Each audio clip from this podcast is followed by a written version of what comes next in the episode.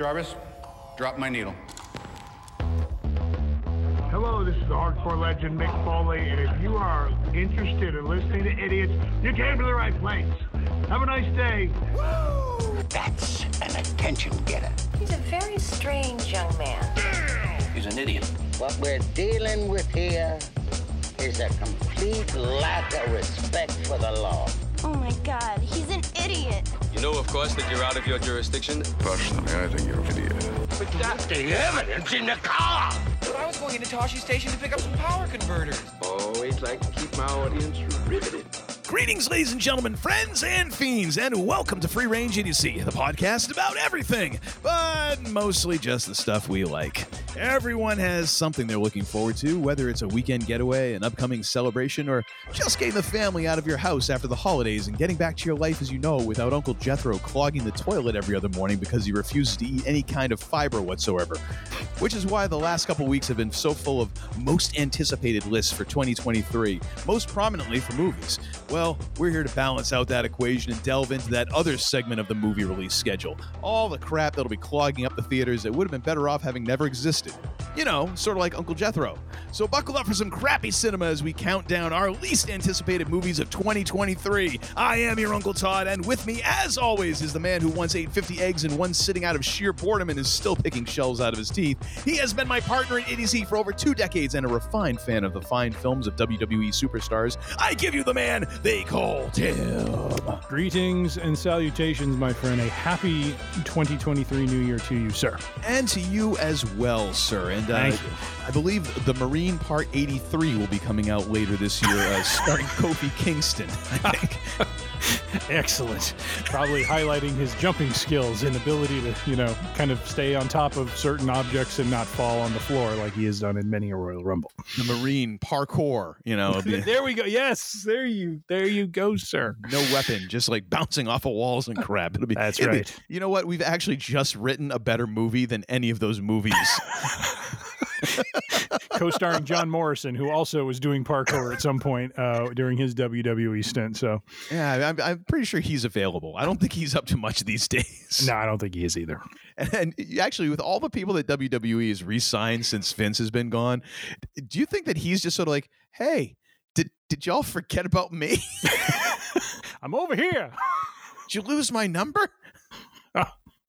Oh boy. Oh dear. Well, we've got a whole bunch of movies to talk about uh, that we are not looking forward to in the least. But before we get to that, we need. It's been a little while here. I guess we probably should have let people know that we were going to take a few weeks off at the end of the year, um, w- instead of just disappearing off the face of the earth. Like we just pulled a Jimmy Hoffa and just just disappeared completely for a while. Ah, it was the holidays. We had to take a breather.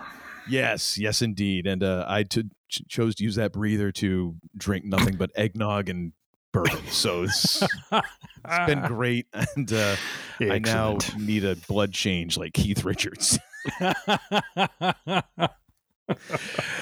But before we get into the main topic at hand, we have to delve into a little thing that we like to call the Week in Geek.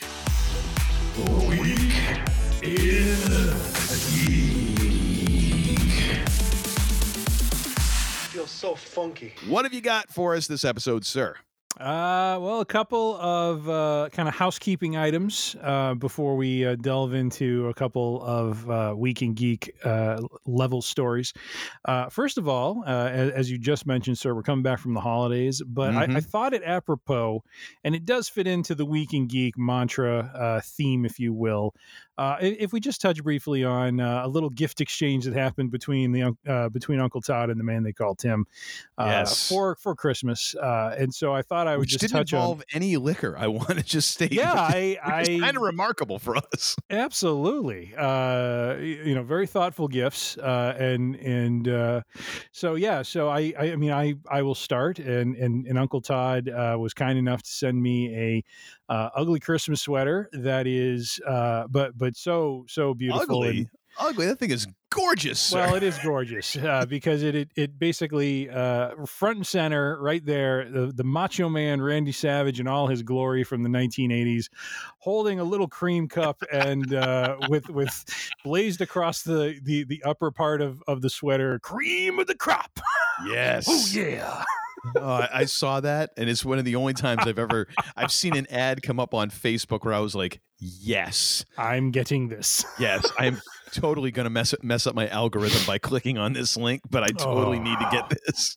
Well, thank you, sir. It, it was, and it was great. Like uh, the the next day after, so after it arrived at the house, the next day I went for uh, my my my holiday trim at the local barber shop, and I was talking to my uh, my my barber, and those guys there have, have talked about pro wrestling in the past, and so I shared with him uh, that that this gift had been uh, sent to me, and and he was like, "Oh, that's great." He's like, "So so when when when are you going to wear it? When where are you going to sport it?" And I'm like. I looked at him like I should have wore it today, and he's like, "You should have." I'm thinking that myself. Like, how did you miss this opportunity? well, I know for next year when I go in for the holiday trim, I will wear that and be. What do you mean? What do you mean next next? What, you only get one haircut per year? You're not Well, going to go no, back I there? mean, it's you know it's a it's a winter mm, you know clothing item. What? so all of a sudden now it's springtime in Chicago at the beginning of January? I wouldn't exactly say that after we had our My little God, it's cold like snap. negative fifty right now. You need all the. You need to be wearing every layer of Oh. clothing that you have. Yeah, basically, basically. You know, Yeah, walk out the like a next one Michelin I'll wear man. I don't know. I don't know. I'll, I'll have to. I'll have to It's not just a Christmas sweater. That is a that is a fine evening wear for all year round. Oh, good God. Fine. Yeah, I walk into a restaurant around here wearing that, I'm gonna get thrown out. It's like you don't serve their kind here. No, you won't get thrown out until all of a sudden you start cutting a promo in the middle of the dessert course after your two two shots at Koval. Like it or don't like it, learn to love it. Oh, so I got to tell you this before you before I forget. So uh, me and the fam went to a uh, a, uh, a hockey game uh, last night. Yes, last night. Uh, and so in here in in Maine, we have the Maine Mariners, uh, which is Uh-huh. really cool. That is actually the it's a semi pro. It's the name of the semi pro hockey team that was there when I was growing up, and my my Mm. father used to take me all these games. So when they brought the hockey team back, I was it was really exciting. That they they went with the old name. Anyways, after every goal, the guy reads off, you know, goals scored by, uh, you know, blah blah blah, assisted by blah blah blah at whatever, and and then he repeats it, and then at the end of it, he has a woo. I'm like, I totally seriously? forgot the Ric Flair woo, and then the crowd repeats the woo back. I was like, Oh, that's awesome. it's glorious. I That was is like, awesome. Oh, that is beautiful. Oh. Anyways, carry on, sir.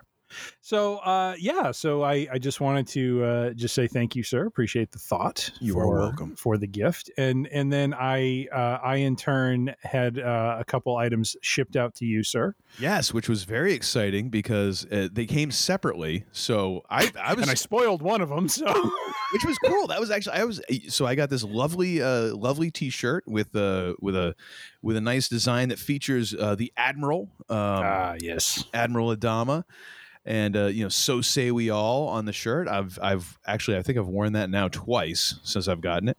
And nice. uh, I was all I was all excited by that. I was like, "Sweet, that's great!" And you're like, "Yeah, and you can enjoy the mug too." I'm like, "There's a mug, awesome! I've got something else to look forward to." I'm a very simple creature, is what this comes down to. and then I got the the mug, which uh, you know has a has a picture of a viper on it and says "Nothing but the rain," and I was like, "Nice." yes, So I've I've and I've used that several times since then because Nice. you know nice. coffee is always on the menu here uh, at uh, at Uncle Todd's abode. always. Absolutely, absolutely. Most of the time- Connoisseur of of the grounds. Uh, it's mostly medicinal, really. That's what. Uh, it's like you know, people say, you know, you can live without coffee. I'm like, yeah, but you might not make it if I don't have some. Yes, It's not not a good not a me without coffee. I'm not I'm not that a good of a person, anyways. But me without Mm. coffee is even worse. Yeah, Just imagine that. Yeah, likewise, likewise. So uh, that is the the holiday uh, gift exchange. Uh, also, The uh, not so ho- secret Santa program here at yes, Free the not so secret Santa program. Thank you, Patrick.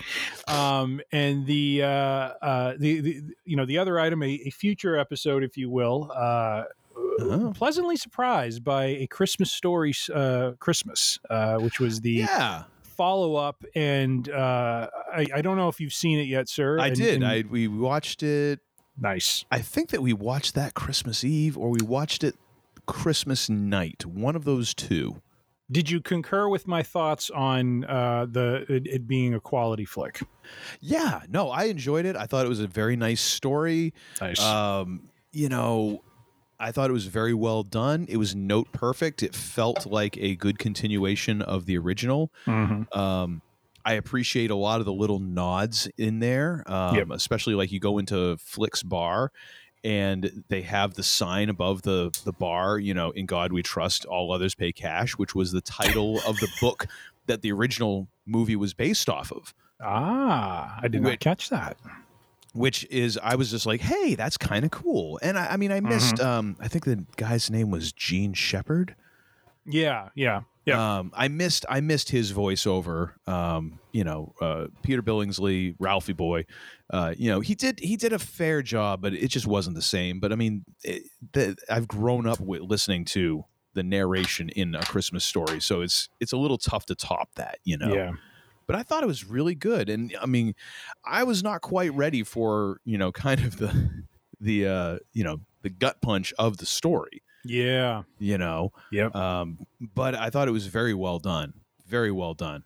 Yeah, I mean, as as uh, and and and we'll we'll definitely hit on this hopefully in a in a future episode soon. But um, as sequels go, and and maybe sequel isn't the right term for this, but but as a follow on, you know, a a with connective tissue to the original, um, really surprised, just Yeah. really surprised at, you know, not not that it's going to supplant it, and not that it's going to have the same sort of you know cultural zeitgeisty sort of effect that that the original has had you know since it's you know kind of uh, soaked you know in, into the culture over the last several decades. But but to your point a lot of nods and and but but a lot of heart to it. You know what i mean? Like a, Oh, a yeah. lot, a lot more of heart, to it than i was expecting. And Yeah. and done in a sensible and and and, and and this is where sequels go off the rails sometimes. Not a lot of trying to retread or redo gimmicks from the first one. There, there there was a little bit of it but it was done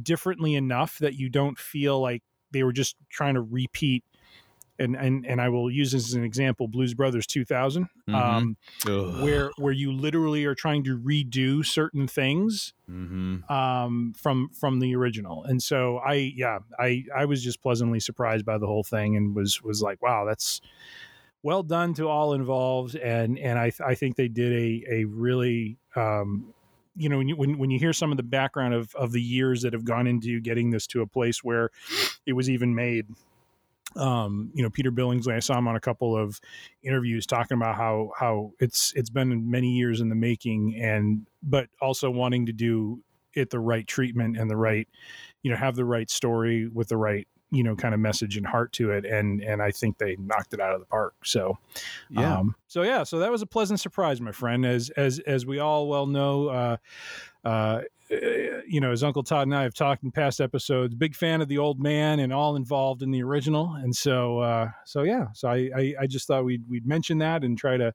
have a little follow up on, on what, what makes a good sequel a good sequel. Yeah. And and also the one I will say, not to because I don't want to get, you know, accused of just blowing sunshine here. One nit I have to pick. Mm-hmm. No battle with the furnace. Yeah, that is true. We do not hear Ralphie uh, go downstairs and, you know, I mean, we had the Bumpus Hounds. We even got to meet one of the Bumpuses. But no, no furnace battle, which I was Yep. a little disappointed by. I was like, they even had the fuse blow, all the all the little things, but I'm like, come on, that would have been like, Although I kind of feel like the car radiator was maybe the stand-in for that with the, with the Midwest souffle and all that good stuff. True. was pretty funny. true, that was good. That was but good. but but it but to your point, it it, it you know it, it was not a replacement for it. It was just No. uh, maybe a different different angle. So Mm-hmm. all right. Uh, as we look as, as we put the holidays in the rearview mirror, uh, the man they call Tim, not Uncle Todd. Uh, once again, uh, engaging in fantasy football this year. Uh, I can't even tell you how good it makes me feel the fact that I have nothing, nothing to contribute to this. I can't even tell you how light I I, feel without Well- this dragging down my life over And- the past I don't know how many weeks. and- Oh, it's glorious. and Uncle Todd will will be uh, that that that decision will once again be affirmed uh, as as I share just just a little bit from from our playoffs. Uh, I I have uh, not had a great season. I'm I'm in fifth place out of eight teams, uh, but I qualify because we take the top six. And uh, I have basically had a Cinderella story type run uh, through the playoffs. Uh, with uh, In other words, lucky as hell. Let's just let's just put it that way. Indeed, indeed, and you know the one of the reasons I, I bring this up is because um, as uh, as Uncle Todd uh, is has mentioned in the past. Uh, during the quarterfinals, the me being the fifth place team was taking on the first place team. Oh, sorry, in the semifinals last week, and um, my opponent, who has had a phenomenal season, I believe. Let me just check the record here. They are they were 13 and two. Uh, I, I I upset them. Uh, they they had one of those weeks where uh, play you know players went you know either went down uh, or or d- didn't perform to projections or or that sort of thing. And I had some players that way overperformed. Uh, and so I advanced to uh, today's finals, and I am actually in position uh, to be crowned champion for a fourth or fifth time uh, of fantasy football. So, Well, congratulations on winning your fake football tournament. Thank you. I know Thank your you. team is very proud of you, absolutely. and that I know that your your wife is extraordinarily happy with you know the choices that she's made in her life. To get I plan to this take point. a victory lap around the neighborhood, uh, complete with air horn. You know, wearing, uh, wearing his Macho Man sweater and nothing right. else. cream of the crop. Like, How come he's not wearing any pants? I've heard tries. rises to the top. he should have done this on a warmer day, don't you think? oh gosh, yeah, it was. is not terribly flattering, but hey, he's having fun. But yes, but I, I, I just thought I'd share with you that I have had great success executing the very thing that drives you absolutely insane with fantasy football, which is that that just just the absolute crazy nature of it, and and how uh, you can do really well all season and have it completely upended. So Hey, you know what? I'm not. I don't have a dog in the fight. So congratulations, sir. May you uh, may you reign. May you, this be beginning of a dynasty for you. thank you, thank you, and uh, just a question for you: Yeah. You gonna play next season? No. I tried. I no, tried. my life has improved Im- immeasurably Ah, since making that decision last year. Oh, I feel so. I feel lighter. I All right. feel lighter. All right. Well, this next one, uh, let's get in kind of back to business. Uh, enough housekeeping uh, from from the free range here. Um, yeah. But uh, Ahsoka, uh, which Ah, I'm trying yes. to remember, when is Ahsoka coming out? Because Good I don't. question. I was just thinking that myself. Let me look that up. Uh, oh, it looks like it, it will be this year. I don't know if you can kind of nail down when this year, but it Um, looks like it will be this year. There's no official release date for Ahsoka at the moment. Expected the show will debut in 2023, with rumors suggesting that it will begin in late 2023, as The All right. Mandalorian season three will be taking the early slot for Star Wars content on Disney Plus. Thus, according Gotcha. to Space.com, I think. Sure. Ah, yes, purveyors of all that is Yeah. true and factual. yeah. Uh, this one is from CBR.com uh, and basically uh, touches on uh, a couple more names that are being dropped uh, Ray Stevenson uh, from Punisher Warzone and Vikings, and Ivana Sakano Huh. from Pacific Rim Uprising. Uh, will be portraying a couple of villains uh, in in the Ahsoka series. Uh, so Ray Stevenson uh, it is rumored uh, to be playing a character named Baylan. Uh, and Baylan will be working for Grand Admiral Thrawn, which uh, just warms my heart to just see confirmation that the Grand Admiral will be a part of this uh, live Mhm. action series uh, in the flesh, and and I am very much looking forward to his portrayal. Um, also, little uh, little teaser: uh, we will be having a a book club of sorts with Jimmy Yes. Dice in the next uh, month or so here with the uh, second Thrawn trilogy. Um, Actually, I we- need, I need to get his book back to him so he can he can read it. Reread Wait a minute, now. you took his book? I couldn't. My library only had the first two books. So I had to. I was like, where am I going to get this book? I, I don't. Oh, good Where am I going to get? Oh, wait. I know where I'm going to get the book. I'm going to go to the Jimmy Dice Star Wars library and check it out of there. Oh my and go, and go figure, he had it. You know, Of course, of course. Um, I think he, uh, I, I think he mentioned on there on the Scruffy's last episode, he's listening to the audiobook Oh. version. I think, which Okay. I actually want to hear from him how he likes that because I could totally see that being a very entertaining listen, uh, given the dialogue and back and forth that happens during certain parts of those books. So true. Yeah. Um, but yeah, so Stevenson will be playing Baylan. Uh, he's described as a former Jedi who survived Order 66 before fleeing to what is in quotes called the New Beyond, where the Ahsoka series reportedly takes place. Uh, Baylan, uh, let me see, apparently tried to maintain his Jedi lifestyle, but was corrupted over time, embraced the dark side, possibly due to the influence of. Uh, do you remember the characters, the Night Sisters from Clone Wars? Mm, no. I th- I think I'm having that right. There, I thought there was a collection of like Sith. They're almost like witches. Um, Didn't they show up in Rebels as well? They might have. Yes. Yes. So anyway, so Baylan will be uh, one of the bad guys uh, for that, and then for um, what was her name? Let me look it up. Ivana Sakano, which is interesting because it sounds like Ahsoka Ahsoka Tano. Um, Yeah, and actually, I, I know that I I know that I groaned when her when her name came out. It was not because of the actor; it was because of the movie that you quoted, Pacific Rim Oh. Uprising, which is an abomination of a movie. Oh, is it? Oh dear. oh, it's terrible. It is Oh, so dear. terrible. Oh my gosh, it Interesting. Ugh. Makes Well, it she- makes it makes a Christmas Story too look like Citizen Kane. Ah, very nice. Very nice. Uh, but she will play uh, Shin, uh, Baylan's apprentice and assassin, whom making Star Wars uh, speculates might be a former Night Sister herself. She's described as being cold, calculating, desperate to prove herself to Baylan. And due to her and Baylan's association with Thrawn, Shin is apparently tasked with killing Ahsoka Tano, potentially setting up a larger conflict between Ahsoka and Baylan himself if she can't get the job done. So, um, I'm trying to think, and I think that's the extent of it. So it was just, and it's a reminder that Lars Mikkelsen, uh, who has been doing, I believe, the voice of Thrawn during Rebels, uh, may or is most likely going to be playing the live incarnation of him. So, so some interesting news on the villain front. Sounds, uh, you know, some some similarities to Kenobi a little bit, uh, with you know having a Jedi from Order, you know, from from the time of the Great Purge, uh, you know, basically fall to the dark side and and be corrupted, and now be the uh, the antagonist here or one of the antagonists. So, um, what are your thoughts, sir?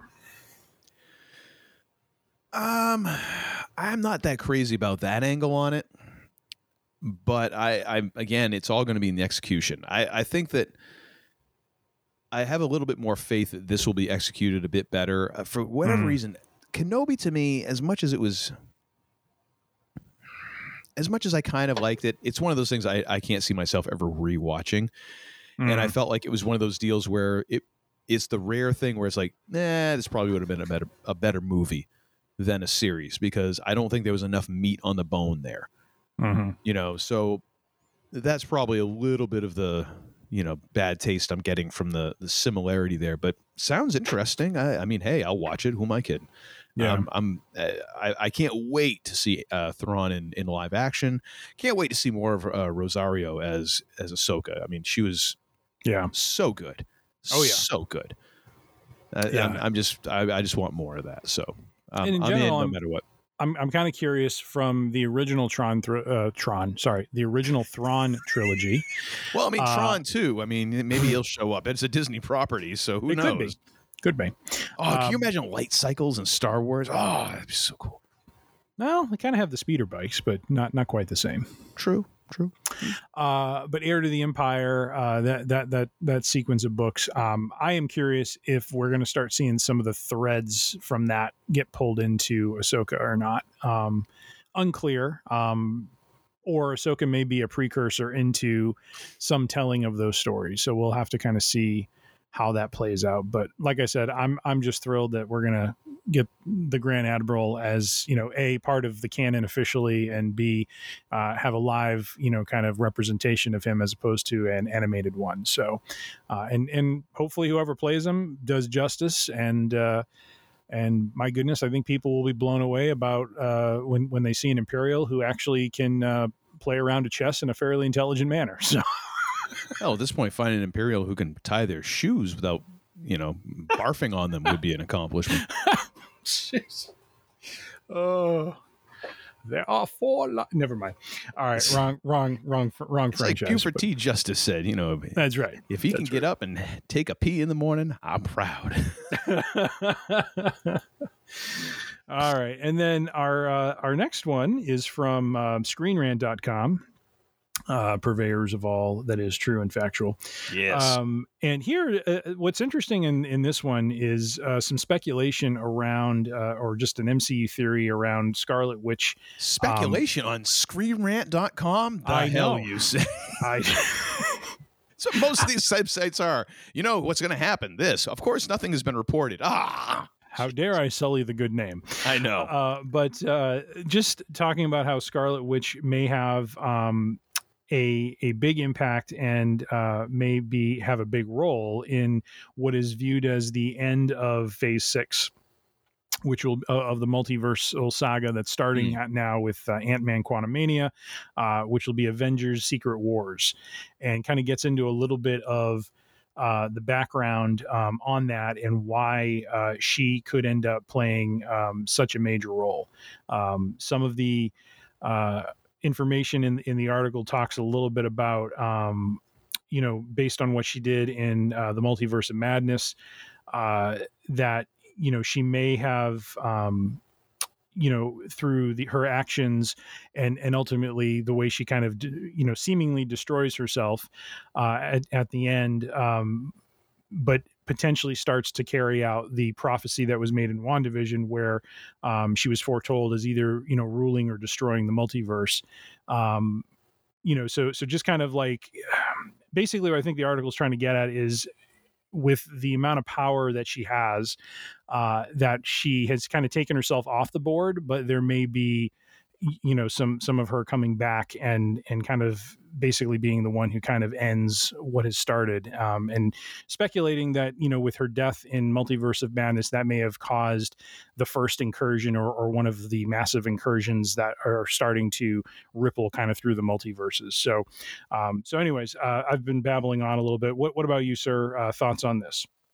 I don't know. I mean, at this point, I've, I'm so, I feel so friggin' uh, like um, just snake bitten by every time we're like, this is the multiverse thing. This is what's going to happen. This, is and it never does. So I, I, I refuse to engage in any more talk about what is going to be like the big inciting incident for the multiverse, or, or what is, or what has been, or anything. I give up. I give up. I can't keep it straight anymore. I feel like I'm in. I feel almost feel like I'm at the same point where I was with fantasy football. I know I'm going to lose, so I quit. You know. Mm, Um, mhm. I think it's interesting. I mean, I, I the feeling I got was okay. You know, sort of like a retirement match in wrestling. Like, oh yeah, okay, so you're retired now, using my air quotes. Uh, you know, okay, Scarlet Witch is dead now. Okay, yeah. I, I don't believe that's the case. You know, so yeah, Yeah. her coming back. It makes sense from a story point of view, but I think my my prediction of Marvel events is hovering somewhere around Bob Uecker's lifetime batting average. you know, so just a bit outside I, I, I really am not the person to be speculating on this, Mhm.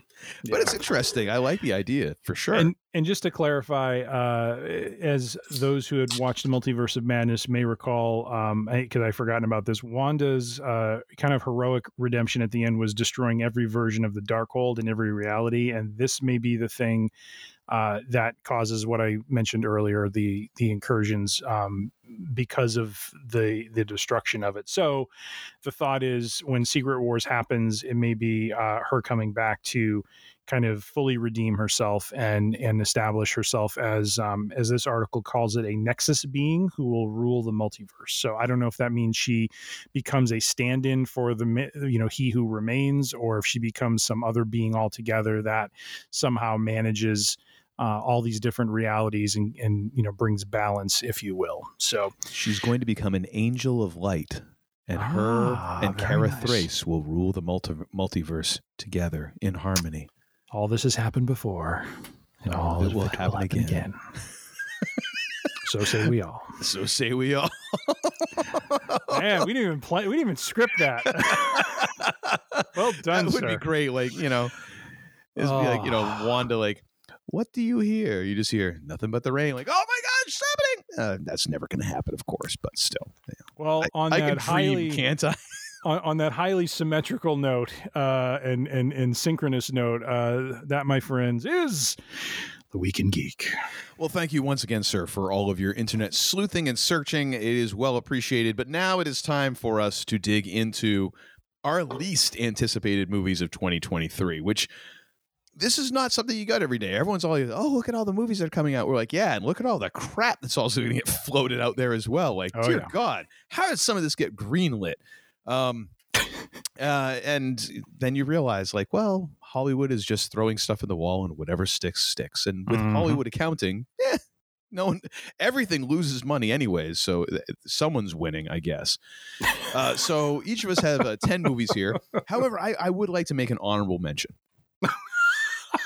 Of course, because Because- it wouldn't be our top ten without an honorable mention eleventh. So Well, here's the thing because we we originally had planned on talking about a couple of other things in the Week in Geek, and this would have given me an opportunity to talk about one of them. okay, One of my least anticipated movies. I didn't I didn't have the heart to put it on here, but yes, Indiana Jones Five, man. I, I just don't know that I need to have Harrison Ford running around in like his 80s now and it looks more like he's limping around, but I just I don't know, man. Like I don't Yeah. know if this is a movie that it, it I still just look at it like The Last Crusade was the last movie. Like I, I still have not watched Kingdom of the Crystal Skull. I can't bring myself to do it. yeah, And I, I saw that just- in I theaters, and oh, I just don't really. I mean, on one hand, like I saw the the music goes, and you're like, yeah, there's Indian on. The more I think about it, though, I'm like, ah, I don't know if this is something I'm really caring about. So I didn't have the heart to put it in my list proper, but I did want to put that one out there that I'm honest, honestly not looking forward to that movie. On because mostly right. I don't know how good it's going to be. I hope I'm wrong. I hope I'm wrong, and maybe this is the big send off for Indy that the character deserves. I don't know, but oof, I'm I'm I guess I, I'm, I'm more scared for that movie than I am not anticipating. I'm I'm just scarred. I'm two scarred. things going for it, my friend. One, it is an odd numbered Indiana Jones film, and so far all odd numbered films have been wonderful. And What is two, it? Star Trek? All of a sudden, what the crap Indeed. is this? Indeed. and second of all, whenever we have uh, the you know the Nazis as the antagonists, it always goes well. So Which is another thing. Doesn't this take place in like the 50s or something? I think so. So, I, uh, anyways, okay, whatever. Sure, whatever. All right. Right. I'm nervous. I'm nervous. I don't have an honorable mention. I held to the ten that we were uh, Oh yeah, and some of these some of these boxes you've got have like five movies in them. So don't even start with me. Well, there were themes that that You I know, that, that I- came again, up I- during during the hours of research that I put in. Hours of research. You filled these out in like ten minutes this afternoon. It was more like twenty five. But exactly. Had this had, after you've played some video games the other night and had your half bottle of Uncle Nearest, Oh, like, hey, good I gotta lord, fill out that wine. Bill Moody. Jeez. oh yeah, So, which uh, Yeah. who would you like to go? Would you like to go first, sir? And we will alternate back and count. Uh, yeah. count up. All right. So you you have the honors, sir. Thank you. Well, uh, as we go through these, uh, I think, uh, well, I, I should give full credit to Uncle Todd. He he filled out his list first, and then I kind of worked off of his gimmick. But we'll have some taglines in here, some themes, some uh, some silliness going on. But for number ten, I, I put this as the the out of my wheelhouse uh, choices here. Uh, Eighty for Brady. And Book Club, the next chapter, uh, two movies covering uh, the tomfoolery and shenanigans of four senior ladies as they encounter uh, or, or as they play out their journeys and have uh, different encounters. But I just this is not. Even though one of them has Tom Brady as kind of the uh, focal point of the movie, I just don't know. So Yeah. I kind of felt like this was. Uh, I, I was just shocked to see two movies though had that same kind of concept to it. Oh, totally. Uh, yeah, it's uh, it's just just in two very different uh, areas of the world. So the the two the the two senior lady road trip movies. I guess there we go. Thank you. Thank you. Uh, yeah, I, I I saw book club the next chapter. I'm like, there was a book club one yes. because I mean, nothing like a bunch of senior ladies, you know, a reading that you know that that draw me money. That's you know, right. Get, That's get me right. get me some older ladies who have a book club. That'll pack the theaters. Like you can go to your library for free and see that. You know, like that that that that's not that extraordinary. But or hey, you can just go to your own book club.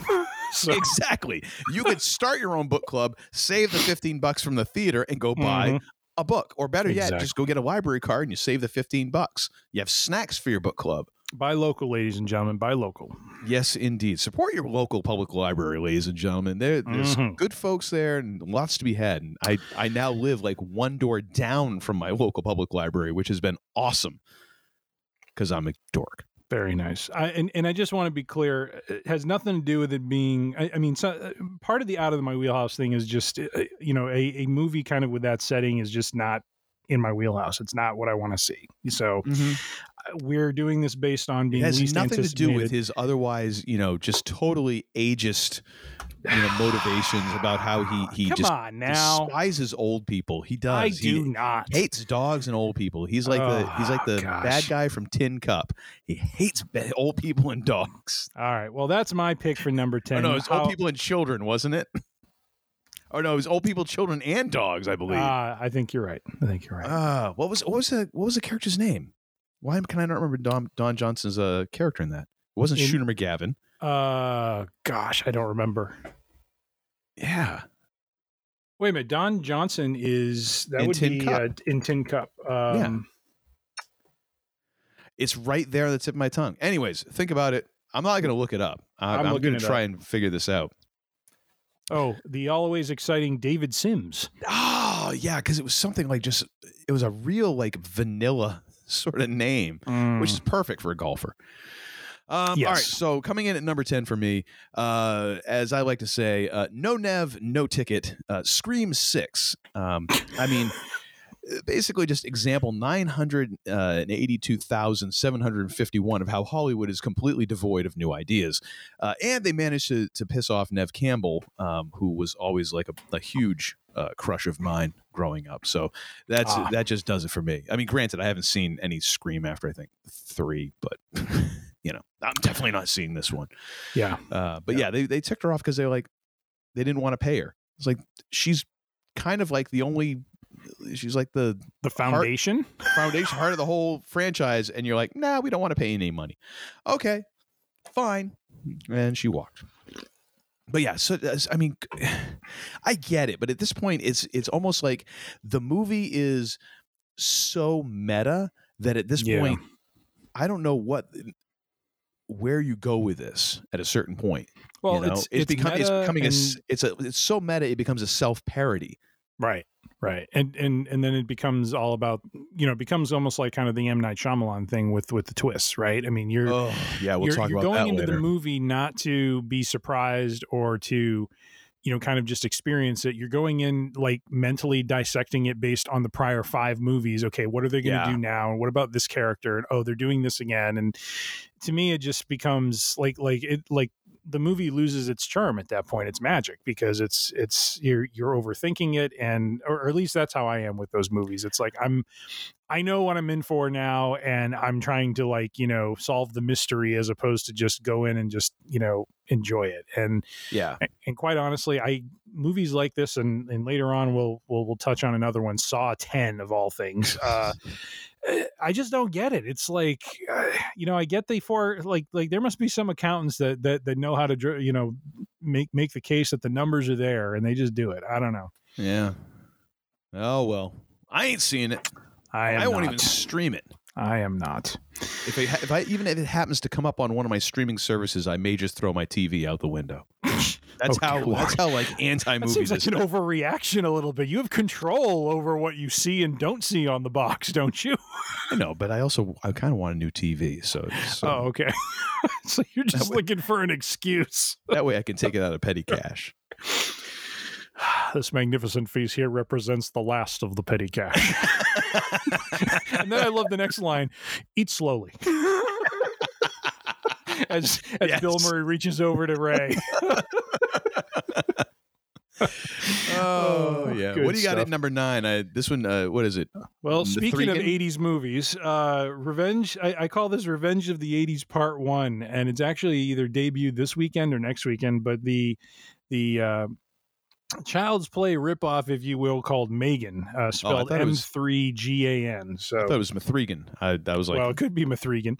Uh, I call this, uh, you know, uh, AKA Child's Play. Uh, the instead of doing the Chucky doll horror thing, uh, which has been done before, this time instead of uh, creepy soul transfer through voodoo ballyhoo, it is good old AI tech to the rescue, ladies and gentlemen. Uh, dude, Voodoo Ballyhoo would be a great band name. you think I stumbled onto something there? I think you did. I, I mean, I would go see that band. I don't even know what what style it is, but you, hey, you want to go see a Voodoo Ballyhoo? Yeah, Down hell at the- yeah. Yeah, and, and if you can get the right venue, you you could almost have a rhyming thing going on, you know. So Yeah. voodoo ballyhoo at the review or something. I don't know. See, this is why you need to be in promotions. Ah, yes. Well, this one I've I've seen trailers for this, uh, and and there's been some articles about some really kind of you know freaky scenes with it. Apparently, the doll is actually being played by a live human who has been just kind of doctored up to you know, of course, look more dollish. And there's like a dance sequence that is really creepy. There's uh, a creepy part where she kind of almost like runs like a bear, um, and and it's a horror movie if you hadn't noticed because of the No. comparisons to Child's Play. But the whole idea of the doll going and murdering and doing crazy things for crazy reasons has been done uh, before, and uh, this is just one where I'm just like, eh, I. I just don't know. I don't why. Why did we need this? Uh, that that's because that's, they need to draw money. Oh, indeed, and nothing is draws money like a little AI technology. Uh, well, you know, robotic doll. Hey, it's a, hey, it's a Cylon. I should be more jazzed about this. If you, you think should about it, really. if you think about it, uh, I, I don't think anyone from BSG's in it, so It's uh, model five and a half. that would make it a little more, uh, you know, wanting to see it, but Yeah. unfortunately not. So my number nine is uh, Mathregan. So Mithrigan well said, sir. I like that Mathregan. sounds like should either either be like Scottish or Irish. Mithrigan. Get me to Mathregan. so, sounds like a bottle of whiskey now. Actually, that'd be a great name for. What are you drinking there, Mithrigan? It's a 15 year Mathregan. Shouldn't it just be a three year? Ah! Come over there, I bet you in the gob. All right. Um, at my number nine, uh, this one I call "You Got to Be Kidding" playing me. Uh, House Party. Oh, the Oh, dear reboot that nobody has ever even thought about asking for. Why? Um, although uh, we now are we're we're we're now verging on the territory of of LeBron having just as crappy of a movie career as Shaq. oh, um, boy. I mean, post Blue Chips, because Mm. let's be honest, Shaq was the bomb in Blue Chips. But uh, after that, like now, now they're pretty much neck and neck. Like this could be his Steel, uh, I believe. um, oh, who, again, like seriously, we got to reboot this thing. Like, uh, Yep. come on, man, come on. Uh, I and I have no, I really don't have anything else to say about it because it, again, now granted, I, I have to put out the the caveat here. Like I know I'm not the demographic. I'm a mid 40s dude whose whose house party days are long past him. So Yeah. I get Yeah. it, but still, isn't there another way that you could have come up come at this rather than like, hey, let's rip off this movie from the 80s? Yeah it, it seems like the market is is almost like how can we like like what are the movies we can find that we can redo for um i can't think of the word like like what's the word for um Well, it's it's it's because it's pre-sold. Like you you already have familiarity, so that's why there's a, always going to be a certain amount of these movies made because they've they've been proven to make money in the past. mm, The original made money, and now since then, a couple of them have been redone or rebooted or whatever. And they've made money, at least made enough money to make it worthwhile, which is, you know, going back to Yeah. Mithrigan, the reason why, you know, why horror movies will always be out there is because for the most part a lot of them aren't aren't like super heavy on the budget like they they don't Mm. cost that much to make and you don't have to have the greatest stars the, the biggest names that you're going to have to pay a huge salary to because there is a there Yeah. is a horror audience out there that wants content and they will go and they've proven for decades that they will go see movies. Whether they're the greatest movies or not as long as you have a somewhat interesting concept it seems like the audience is there. So they can just keep churning these out in the same way like i get why they why the movie was made i just think it's going to be terrible you know it's not like i'm questioning like why would you do this it's like no i know why you did it i just think it's a really bad idea that you did it you know Yeah. um yeah. but yeah eh, what are you going to do Well, and and it, I, I mean, but it feels like I this probably isn't the right word, but it's not a reminiscence thing. What, what's the word when you look fondly back on, on Nostalgia. the original nostalgia? Thank you. That's what I was looking at, lo- looking for. So th- that's the thing. It, it just seems like there, there's marketing just around nostalgia, and that that's all Oh, there is. totally totally And, and I get it to a degree, but at the same time, y- you know, like, well, we were talking earlier about a Christmas story, Christmas, right? And Mhm. I don't know for me that that was a nostalgia thing. It was more about okay, they're they're going back to a story and oh no, telling. that's a total nostalgia thing. Like it, and I it? and I get it. Like and and I get the hypocrisy of both of us being humongous, you know, uh, BSG fans Mm. when that is a reboot. It's a I'm reimagining whatever. But yeah, and and I'm criticizing this. You're dang right I am. Just because I think Yeah. the the chances of this being done well are real slim. are low. You know, like it's Yeah. been done well a handful of times, and that's why they keep getting getting done. Now, ultimately, I don't think this movie cost them a whole lot to make. The same as you know with a lot of these movies, like it's not like this is shooting some studio's budget for the year. They're they're going to be all right if this tanks, and it'll probably make up make money. You know. In DVD sales and, and streaming and all that, they'll make money off of it somehow. Of course, they'll never show it on paper. Don't get me wrong. Like, Right, Every one of these movies is going to be shown to lose money. I'm pretty sure that even Avatar right now, they're saying, "Well, we just didn't quite clear the budget." You know, that's Yeah. because that's Hollywood. I think Hollywood I saw it math was is its own seventh thing. now uh, all time. So I don't know. Oh yeah, it's it's making an insane amount of money, but still, like I forget what it was. Um, there are some movies that are like they're gigantic blockbusters, and yet the the studio claims that they are still in the red on them, like some twenty Mm. years later, and it's like, come on. I see. No, they're not. You've got so much creative accounting going on there that it's it's ridiculous. Like how Yeah. how the, how Hollywood hasn't just been whole wholesale audited and j- just like this. I don't I don't get it. It's it's crazy. It's got to be a Scientology thing, I guess. I don't know. Again, Tom Cruise and his alien magic is protecting all of Hollywood from their their shady accounting being audited. But, anyways, where do we take the left turn into that? Where I don't know. I got you going on nostalgia, and you just uh, you just ran with it. My goodness. All right. Indeed. Well, what do you got at number eight, sir? Uh, I call this Revenge of the '80s Part Two. Uh, I've been seeing. Uh, I've, I'm I'm a fan of the show Frasier. Uh, tend to watch it, you know, in, in the evening before I get ready for bed. And uh, as as seems to be the habit now on Paramount Plus, uh, Teen Wolf the movie uh, commercials seem to play before the episode airs, and Jeez. I'm just kind of sitting here like, okay, so wasn't Teen Wolf originally a movie in 1985? And why Yeah. are we calling it the movie? Um, I did a little sleuthing and found that apparently MTV uh, did a run of Teen Wolf as a series, uh, you know, because nothing says music television than doing a TV show that has nothing to do with music. Um, Hey, that's been going on for like 25 years, Bob. Ain't, ain't Yeah. nothing new there. Yeah. Uh, but yeah, this this one, uh, you know, I mean, even watching the commercial, there's one point where this guy's like, he's like, I'm supposed to be the alpha, and I'm thinking, yeah, you're not the alpha if you got to make a if you have to say a line like that. So There's some sort of speaker of the house joke that I could make in there, but I'm going to refrain. I was not trying to go there. So If you if you got to say you've earned the job, you ain't earned the job.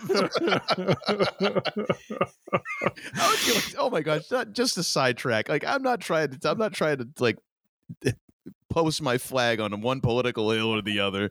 But dude, how embarrassing is it that you you think you got this thing in the bag? You've moved into the office already, Mhm. and it takes like what was it, fifteen votes to finally get it across the finish line. I mean, Ric Flair likes to time- claim claim to be the 16 time world champion, but he lost 15 times to get to that point. So I mean, oh my gosh! And the whole like the Yeah. guy's got to be in, in in addition to just going insane with just Mhm. like how crazy this is and what he what he's gonna how the level of groveling and, Mhm. and, and like anxiety and all that. And he's still thinking like, and I got to move all the crap out of the office. And that's the worst. Like that would be that would be totally my thing. Like I just don't want to move this stuff out of the office now. Like I know Yeah. I'm a complete joke. I just don't want to move out of the office because I hate moving. You know Oh, that's how much. I hate moving now. Anyways, oh once gosh. again, Uncle Todd taking a total left turn into an area that I wasn't even thinking we'd go to. Uh, so yes, my my number eight is Teen Wolf the movie. Uh, you can keep it. I'm not going to be interested. it, it might have mange. That's not, least least anticipated, and uh, it is not the alpha. if you're going if you're going to the movie, make sure you have your rabies shots. You heard it here first. and probably last. So, what is And- your number eight, sir? and a tetanus booster just to be sure because i mean god only knows what's going on at most movie theaters now oh goodness! Oh my god, the the movie. I, I've so I've seen a couple of different articles or or people posting online about you know how they're you know uh, and there's, there's this whole thing now of like especially some directors like oh the movie theater experience you're missing out on missing out. It's like dude you don't go to the movie theaters i go to. Like they're not even trying to clean the movie theaters anymore you know? Like you go in and it's like they clean like on thursday night and then the rest of the week is just crap. They, they apply the Indiana Jones theory and do it every, every odd showing, or Yeah, it's just like you know, yeah, you might need a tetanus shot at a lot of theaters right now, being short staffed and just not really caring. Like I, eh, the theater experience ain't all it's cracked up to be. So yeah, actually, and you know what? Throw some penicillin in there too, because you might have to use the bathroom, and if you touch anything, God only knows what's going to happen. Um, all right. So uh, getting back to the list, we've been away for three weeks. Uncle Todd has a lot of tangents he's got to unload right now. my family's just tired of hearing me talk. It's the only the only time I can actually get any of this out. My wife is waiting for me to get kidnapped, so I have let me better tell you about fantasy football. Good lord! Oh no, that used to be what my wife would ask me to. That's how she would fall asleep. She's like, "Tell me about your fantasy team. How's it going?" Oh, I'm like, you good just want me to tell you so you'll fall asleep. like, yep, fair enough. All right. Can't knock you Oh, for that. That's actually rather ingenious. I wish I'd thought of it. Tell me about your shoes. All right, your number eight, sir. Number number eight. That's where we're at. Uh, I'm going to call this one "Return of the One Trick Pony." Uh, this is "Knock at the Cabin," the next uh, M Night Shyamalan uh, feature. Um, I love how the the tag is like "Save your family or save humanity." Uh, you know. Not realizing that we would be doing this after the holidays, uh, this is probably an easier decision than M Night might think. There's a lot of people who like humanity, you know, as crappy as it is. I've been stuck in a house with these people for two weekends. Oh, get 'em out, Uncle. And, and we all know there's like that. There, I made that joke in the intro about Uncle Jethro like clogging up the toilet every morning. Like everyone knows, there's that one person in your family who, when they start heading to the bathroom, you're like, oh boy, get the plunger, get the spray, have to hose Oh, the thing dear. down. Is that one person you're like, oh no, they're gonna go in there and wreck that. Oh my uh, gosh! It's just Wow. wrong. I was not prepared for all this. But knock at the cabin is much like that person in that M Night comes around with one of these movies and it's like, okay, so again, we're it's just the twist. That's what it's going to be. Mhm. Uh, you know, might as well change his name to Chubby Checker at this point because that's all that this guy does. Like that's it's the same movie. Yeah. Um, and I'm, I know we have Dave Batista in this one, and uh, you know he's apparently getting a lot of credit these days for you know for his acting prowess and all that. I'm like, oh yeah, that's great and all, but I, yeah, I ain't watching this movie. I, I already know. Like, there's, it, it does. It's not even about knowing what the twist is. It's just the fact that now every single one of his movies, you're just so conditioned to like, okay, I know it's coming. And that's Yeah. enough to kind of take the shine off of it. That's enough to like make you just go, oh, it doesn't matter how good the twist is. It's just because it's going to be there. And yeah, I mean, every movie Mm. to some degree or another has a twist, but that's like his thing. It's like every one of his movies, like it's the big twist or it's the swerve or whatever, whatever you want to call it. It's like, Might I cares? rebut for a moment? yeah, go right ahead. I because this is actually one I'm looking forward to. Because you're actually you're an M Night uh, fan, aren't you? I, I am. I, I'm a fan of the work. Uh, I, I th- what what what I find interesting about this trailer is, and and I and I don't know that that the twist has been given away fully, but I like that it's it when, when I first saw the trailer, the fact that they kind of establish what the main thrust uh, or or at least the the primary issue that needs to be resolved is and and, and they don't say much else and it's a very very creepy trailer um Which is, I mean, I Dave, but, granted, I I did see a bit of the tr- of the trailer, and I will, I, I'll grant you, like just what I saw, I'm like that is creepy as hell. Like that's getting the job done in terms of like setting an, a very interesting tone. However, the thing is, and I never really thought about this, even though I'm very much into minutia and you know the how the sausage is made of things. There's, it's a totally different company that's cutting that trailer. mm, You know, so I mean, and we've seen how many movies, how many movies have you seen in your life where you're like, the trailer looks awesome, and then you get into the movie and you're like, the hell is this? well star wars prequels Uh, I wasn't going to say it. For once, I wasn't going to say it, but so I, I, I, like, granted, totally valid. You're right, but. Uh, but but but in the trailer like like the placement of the shot like, like there's a lot of technicality to to like like when you watch that trailer you can see there's you know just a lot of close-ups and a lot of um i don't know how to describe it it, it just feels like the cinematography and, and some of the shots like you're you're looking at like they're making me feel uncomfortable by the way they're kind of framing this you know it- Yeah. it, oh, totally. It, it is a really, as you said, it is a really well done trailer. I like a Dave Batista who looks like he is bursting out of the shirt he's wearing. You know, sort of like like he he almost is like this this um, metaphor for whatever beast or thing is coming. You, you know what I mean? And and just talking in this very calm way, and having you know a little sweat dripping down his head, and it's just like. he looks like he's just like this like almost like a Lewis Black sort of thing. Like he's Yeah. this close to snapping, you know? It's like True. no, and I and the the thing is like uh, the the M Night movies looks that intriguing I've seen, they are they they're, they're shot well, Mhm. and and the and and he does a, a decent job, or his his director of photographies do a great job of kind of getting that unsettled sort of feeling. I, I have no problem with any of that. It's just that I know what the trick is mm, even though I don't know what the the actual mechanics of uh, the actual principles involved in the trick, like I don't know what the trick is going to look like. I know there's a trick, so it kind of just takes a a lot of it out for me. Like I'd like to see him make a movie where that isn't the whole the whole thing doesn't build to this one sort of moment where you know it you just know that he's going to try and turn the whole thing on its head because it's like I know that's what you're doing.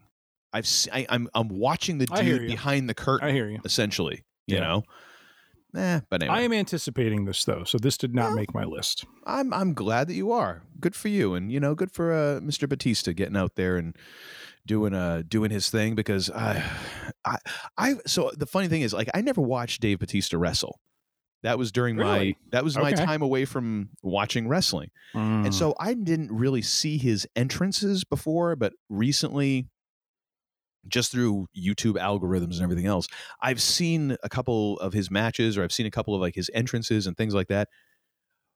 What a kind of like lame entrance that was. he just oh, comes what? out. You don't like the machine gun arms? Come on now. I just thought I was like, what's what's he do? Oh yeah, uh, oh okay, all right, whatever. Come on. He he he's a beast. He he's I a, mean, he was uh, an granted- absolute beast. I get he's a beast, but like, why? If you're a beast, why do you need the machine gun? Like, that's the thing that is kind- of confusing to It's me. It's a cool effect. Like, he's a he's like a he's a beast that has a you know a minigun. Okay, so whatever. Lord, he actually did ki- kind of uh par- like like a little parody of of that intro. Um, I, I saw a clip uh, on the it was like the last day of his his shooting on Glass Onion set, and he brought a, a championship belt for uh, Rian Johnson, and and someone you know piped in his music and he kind of comes through the it was really fun i mean it's not like he he true you know truly tries to re- redo his entrance but it you know it was just kind of like him walking on the set to his music and the and the you know the the the cast or or the the crew is what i'm trying to say. You know it was all like applauding and you know it's just it was just funny. It was just it was totally done in in, in fun and jest and that sort of thing and so i, I just thought it was kind of uh, i think at one point he he he makes reference to the machine gun arm sort of thing. So it's just funny. It was funny. So, all, all right. right. What do you got at seven? Uh, I put this under as the prequel no one wanted or deserved. Uh, the Hunger Games, The Ballad of Songbirds and Snakes movie. Um, Is movie actually part of the the title? I don't know. Maybe I maybe I threw that in uh, as I was typing out the uh, title, but wow.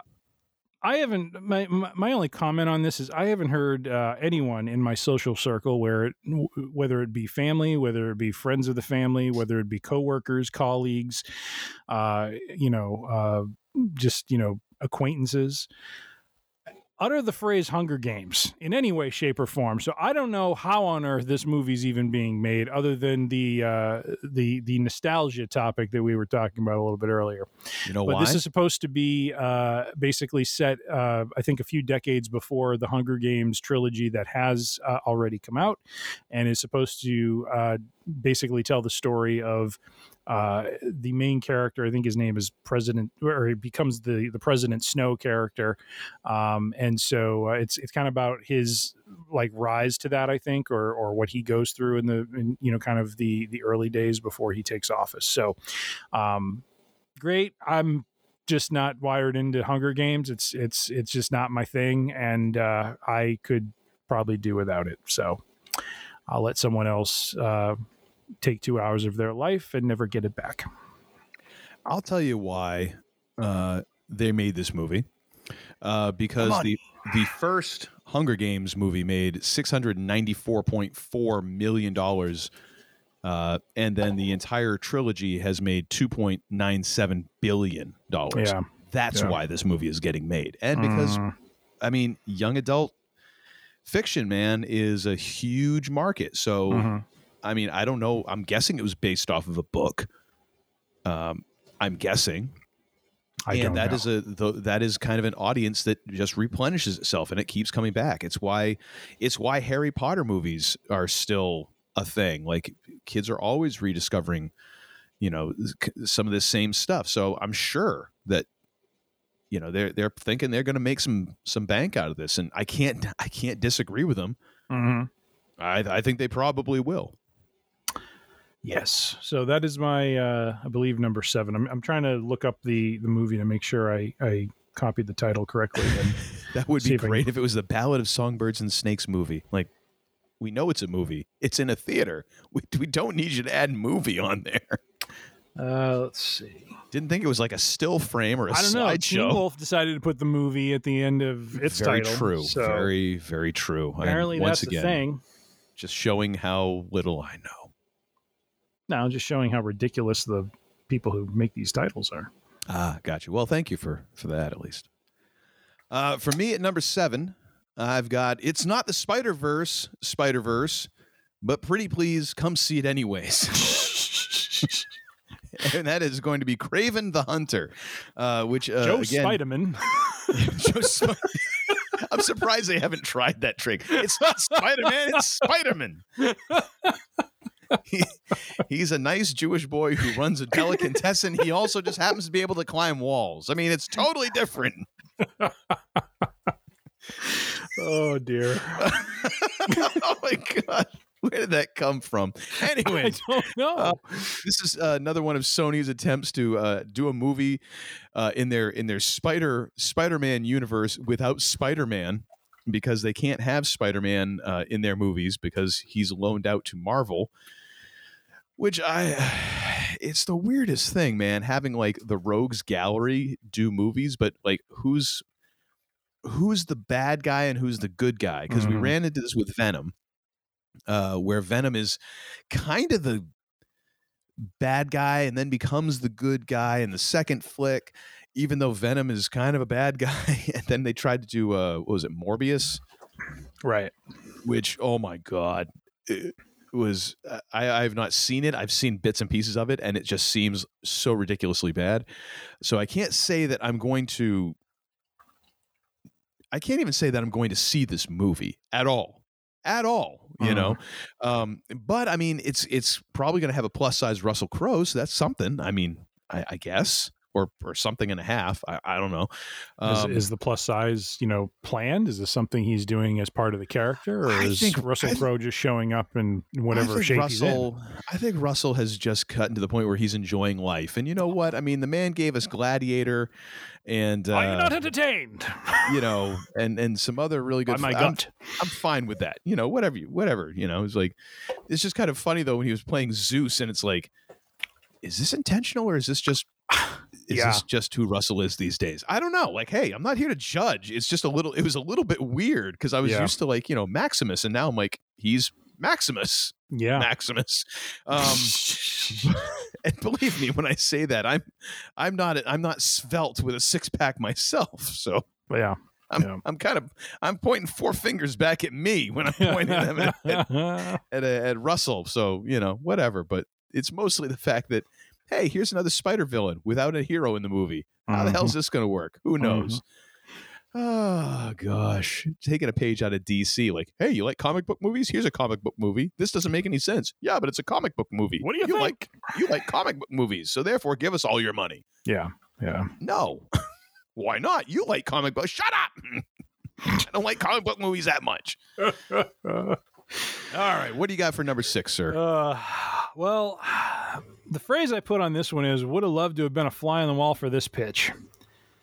Uh, I, I had to do a double take and I had to actually, you know, read a little bit about this because I, I wasn't entirely clear I was I was catching it right. But uh, title of the movie is Cocaine Bear. yes. The synopsis is inspired by the 1985 true story of a drug runner's plane crash, missing cocaine, and the black bear that ate it. This wild, dark comedy finds an oddball group of cops, criminals, tourists, and teens converging in a Georgia forest where a 500 pound apex predator has ingested a staggering amount of cocaine and gone on a coke fueled rampage for more blow and blood. Um, it sounds How can you not want to see this movie? I want to see this movie. it it sounds like a horror movie. It it almost sounds like some some just whacked out version of Smokey and the Bandit in a way. You know, I mean, it's just it's no, just, no. Actually, this is this is like uh, what was the what's the movie with Clint Eastwood and the uh, Any Which Way But Loose ah with the right right with the monkey, yes. but, but the monkey is doing blow. You know, I it's the same I I I don't know. I just don't. Um, I don't know. It it it. I, I, I'm all for watching movies at times that that, that try to retell a story uh, that, that that happened in the past, but this one just when when when I was looking at the details of it and you know seeing how it's being kind of framed as a horror movie, but then it's like a dark comedy, and I'm just like I don't know what this is supposed to be.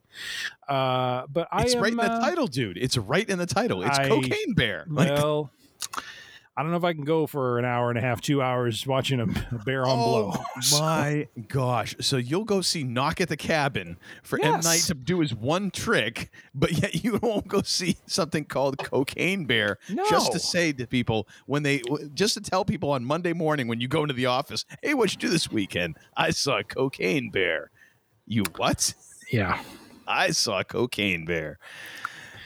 Well, Come on. I'll I'll let you wear that title and and carry that around with with uh, with all the pomp and circumstance that title carries. I So, just might. I'm not a horror movie kind of guy, but you know what? This is seriously tempting for me. I don't know why. Oh, it's just it is so over the top ridiculous. I'm like, if I Burt kind of. Reynolds was still alive, you'd be hoping he'd be showing up in a Trans Am. Hey, no, I mean, I'm. uh, This is more like, hey, what would happen if you took Grizzly Adams and Scarface and mashed them together? no, yeah. I'm in. I'm in. I want. Actually, I'm hoping Al Pacino shows up as like a forest ranger. Hooah! Who's done more cocaine, Al or the bear? Oh, say hello Who- to my little friend. Only their dealer knows for sure. hmm All right, what is your number six, sir? Uh, number six for me. Um, thi- this this is just in the Dear God, Carrick, uh, uh, Why? uh, Why? corner. Uh, Left Behind: Rise of the Antichrist. Now, again, I'm not here to talk about anyone's uh, religious or spiritual beliefs, but what what did we do wrong? What what what did we do wrong to have this foisted upon us? I wonder. Yes. Um, I mean, I get it. So this movie features uh, Kevin Sorbo, uh, he of Hercules fame, Mm-hmm. um, and and not much else except basically getting his keister kicked in by everybody on Twitter whenever he posts anything, Oh boy. and and totally not realizing that they are roasting him. Like he's Mhm. kind of seems like he's just oblivious. Um, however, Corbin Bernsen's in this. Really? Corbin Bernsen, like, what happened, Corbin? Like, Yeah. why didn't you just do a GoFundMe? I would have kicked in some cash. Like, what are you doing? Mm-hmm. Oh, but I, I, oh my gosh, I don't know. I don't know what this movie. I just, I Yeah. can't, I, I can't be looking forward to it. That's for sure. I did read the book series when it was a big thing. This was back in the late '90s, early 2000s. Oh, so have you read the source material for I, this I have, and and uh, you know the books were were were inter- like were interesting. I think it was about twelve books. I love how you're saying interesting. Like, I'm not saying they were good. They were Well, interesting. I mean, like anything else, you know, it's it's you know like Independence Day or um, Yeah, yeah, yeah. You know those those kind of catas- you know those cataclysmic sort of movies where Yeah. I think the first bits of the story can be really good, and then the more you get into it, it it just kind of levels off at some point, and then you're just Yeah. trying to get to the end to see how they're going to end the overall you know kind of arc, and uh, and so yeah, so so these were uh, big books back in the day. Um, and uh, yeah, I, I've I, I know I think Kirk Cameron was in when Oh, they yeah. first made movies of it. He was in the first two because I think they were going to try to do a, a, a movie per book and fo- you know basically follow how how the book series went. But um, but you know as as you might imagine, uh, probably doesn't hit as wide an audience as they were hoping for in the No. end of times uh you know genre Mhm. um but very, uh, very niche genre, really. yeah yeah and so i was a little surprised to see this i almost put this on my list and then i just kind of skipped over it because i just had too many i i didn't do an honorable mention but uh Oh, but geez, no. here we go, bringing that back up. So the funny, the funny thing is, like, and I agree with you. Like, it's there is a certain amount of, you know, that cataclysm, you know, huge Armageddon level sort of Mhm. event, catastrophe movie or book yeah yeah where I, I totally get what you're saying. Like because I've read I read a couple of books lately. One being uh, Seveneves by Neal Stephenson, Mhm. And uh, then I recently, not very recently, but I started. I read the first book in um, this trilogy by a. Uh, I think it's uh, I can't pronounce the name because I'm I will butcher it, but it is uh, the first book is the Three Body Problem Mhm. and uh and the problem with a lot of these books and movies is that the premise is really good you're like ooh or it's not really good but it's really interesting. Like it makes you stop and go huh. Yeah. Okay cool. Yeah i'd like to hear some more about that. But then the the execution can just be lackluster. Right. You Right. know it can Yeah. be either like the it becomes so paper thin that there's not a lot of meat to it there's not a lot of depth to it. It's just sort of like oh it's treated as a i don't know what. Like it's just Mhm. it's just yeah a thing happens and that's it. Yeah yeah. Or as was the case with this book i read Seveneves which i totally just i read it. It's almost 800 pages. And i read it mm. to the end because i'm like okay maybe it'll save itself. Yeah. Because about Yeah. 500 600 pages in i was like i don't think this is going to end well. I think that i think this is heading downhill yeah. as we're as we're reading.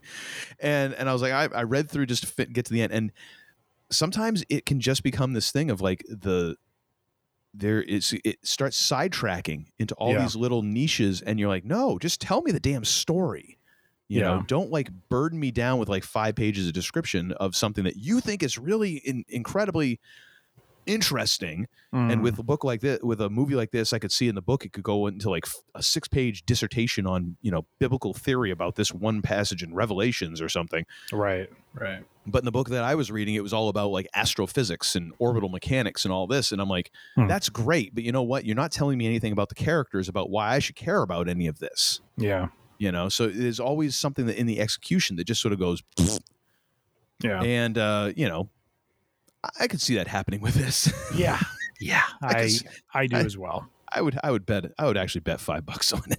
Yeah. Oh man! Speaking of five, what do you got for number five? Uh, well, uh, I file this under. Uh, you mean there's still a market for this? Uh, course. Teenage Mutant Ninja Turtles Mutant Mayhem. uh, which, and again, it says movie. I think I put that in there. Uh, wha- really, my question is: Was the youth of the 2020s really clamoring for this? Uh, I don't know. Teenage Mutant Ninja Turtles. They they had their moment. Uh, I think that moment is past. And uh, for me, at least, really have no inter- interest in it. Um, this is not a nostalgia thing for me. I, I was a big fan of of the Turtles back in the day when when they were uh, having their '80s heyday. Mm-hmm. Uh, sadly, I did go see the movies. Oh, the time that was I was a little bit of blind. Uh, even the one with Vanilla Ice. uh, even the one with Vanilla Ice. Go ninja, go ninja, go! Oh, yeah. go ninja. Which, by the way, I think in that one, I think that was the one where Shredder was played, or Super Shredder was played by Kevin Nash. oh my gosh! Because, uh, like, I think in that movie, he ends up like injecting himself with some of that gunk that turned them into turtles, and he like turns into this like you know massive shredder. Did he just have thing. like one black glove and hold it over his head while he screamed? And- That'd be oh, oh, and the entrance music hits. Which I mean, great entrance music. It was much Yeah. better than Big Show. I mean, you got to Yeah. give him that. Uh, By the way, Kevin Nash uh, podcast uh, snippets on Yeah. YouTube, very interesting stuff to listen to. So, oh, I'm sure. Like all those guys, I've been I've been catching a lot of like Foley podcasts too. yeah, yeah. But yeah, this was one I was kind of like, I, I just, you know, to your point, it feels like in the entertainment industry, like, and and I may be opening a big can of worms when when I when I bring this up, but do you think we lived through in the 80s just kind of that last golden era of just a lot of there, there, there was a lot more ability for both obviously quality but also maybe lower quality or just kind of off the beaten path sort of long tail stuff that came out that somehow eh, you know because so much content came out in the 80s and the era of VHS and all this other stuff that there's there's so much to draw from that they seem to feel the need to go back and bring some of these things back. Do, do you feel like that at all? Because I I, No, no. I, I, don't feel like the 80s did that in terms of going back to the 60s. You know what I mean? Like I feel like there was a lot of I don't want to say original because it was probably based on books and and and comic books and things like that, but there was I feel like there was a lot of original movies that are now getting remade now. You know what I mean? Like I don't remember seeing that happening or feeling like that was happening as much in the in in that time period for us. Star Trek: The Next Generation. Um, I I don't think it's a matter of But that built on top of Star Trek. It, It wasn't did, trying to redo it. It you know what I mean? Well, it was in a way. It was it was supposed to be that that generation Star Trek, and it was. And it, it's a it's a different way of doing it, but it's building on top of that. But it's also kind of it's giving you like the polished version, polished and gussied up version of Star Trek. Mm. It was it was to capitalize on the Star Trek name because there was at that point you'd had the movies with the with the OG cast, you had Trekkie conventions, and there was a they figured we can market this and that's Yeah. all it comes down to it's just i mean it's money Yeah. and it's it's it's that age old struggle between the artistic and business the people who are in business just want to they they draw me money you know? That's that is it. That is Yeah. in a nutshell that is it. And as someone who has who has been in bands for for a long time now and and has you know has been in charge of booking said bands in venues i have to understand both sides of that. Yeah. like yeah i've got an artistic vision. Yeah i've got something i want to do. And but i also have to understand like the the bar owner the the the club owner does does or does not care to a certain degree about that. There are some Mhm. that care more about the artsy fartsy stuff, but bottom line, they need to make X number of dollars in their ledger Mhm. in order to stay open. Right. And Right. that's got to be their primary concern. And I respect that. Mhm. I get it. And there's and there's there are musicians and artists who don't either get it or don't respect that, but it's like, hey, that's that's your thing, man. But I mean, it's Mm. everyone has their their own way of approaching this and it's understanding that. And I, if for stuff like this, yeah, it's it's about being pre-sold. It that's totally what I think it is. And and it's also just the the idea of of thinking back to when you were a kid and that everything was so much better Mhm. you know it's just the way it is like yeah you, you but the thing is like we're not seeing stuff that's coming out now or in the past 10 years tw- 15 20 years with the same eyes as we did when we were kids. Because Yeah. I, I have a lot of nostalgia and warm feelings for like gi joe for transformers all that stuff. But you know what that was? It was about selling toys. That's the total reason why we got the, the gi joe comics and the transformer comics which honestly if you if you want to make an argument about you know good art like the the the original gi joe run um and uh with larry larry hama i think is the was the main creative force behind that.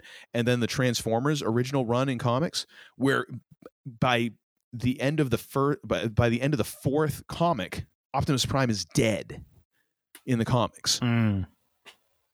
crazy you know and and you know in the comics they had they had a, a comic book that was entirely silent like there was no dialogue because it was all from uh snake eyes perspective you know Mm. like some cool art stuff like go back and read those if you're at all interested as opposed to like the tv shows but it was all about selling toys Well, sure, it's- but but Transformers as a concept was but new. it was already it, not Star really Wars as a concept was new. Not really.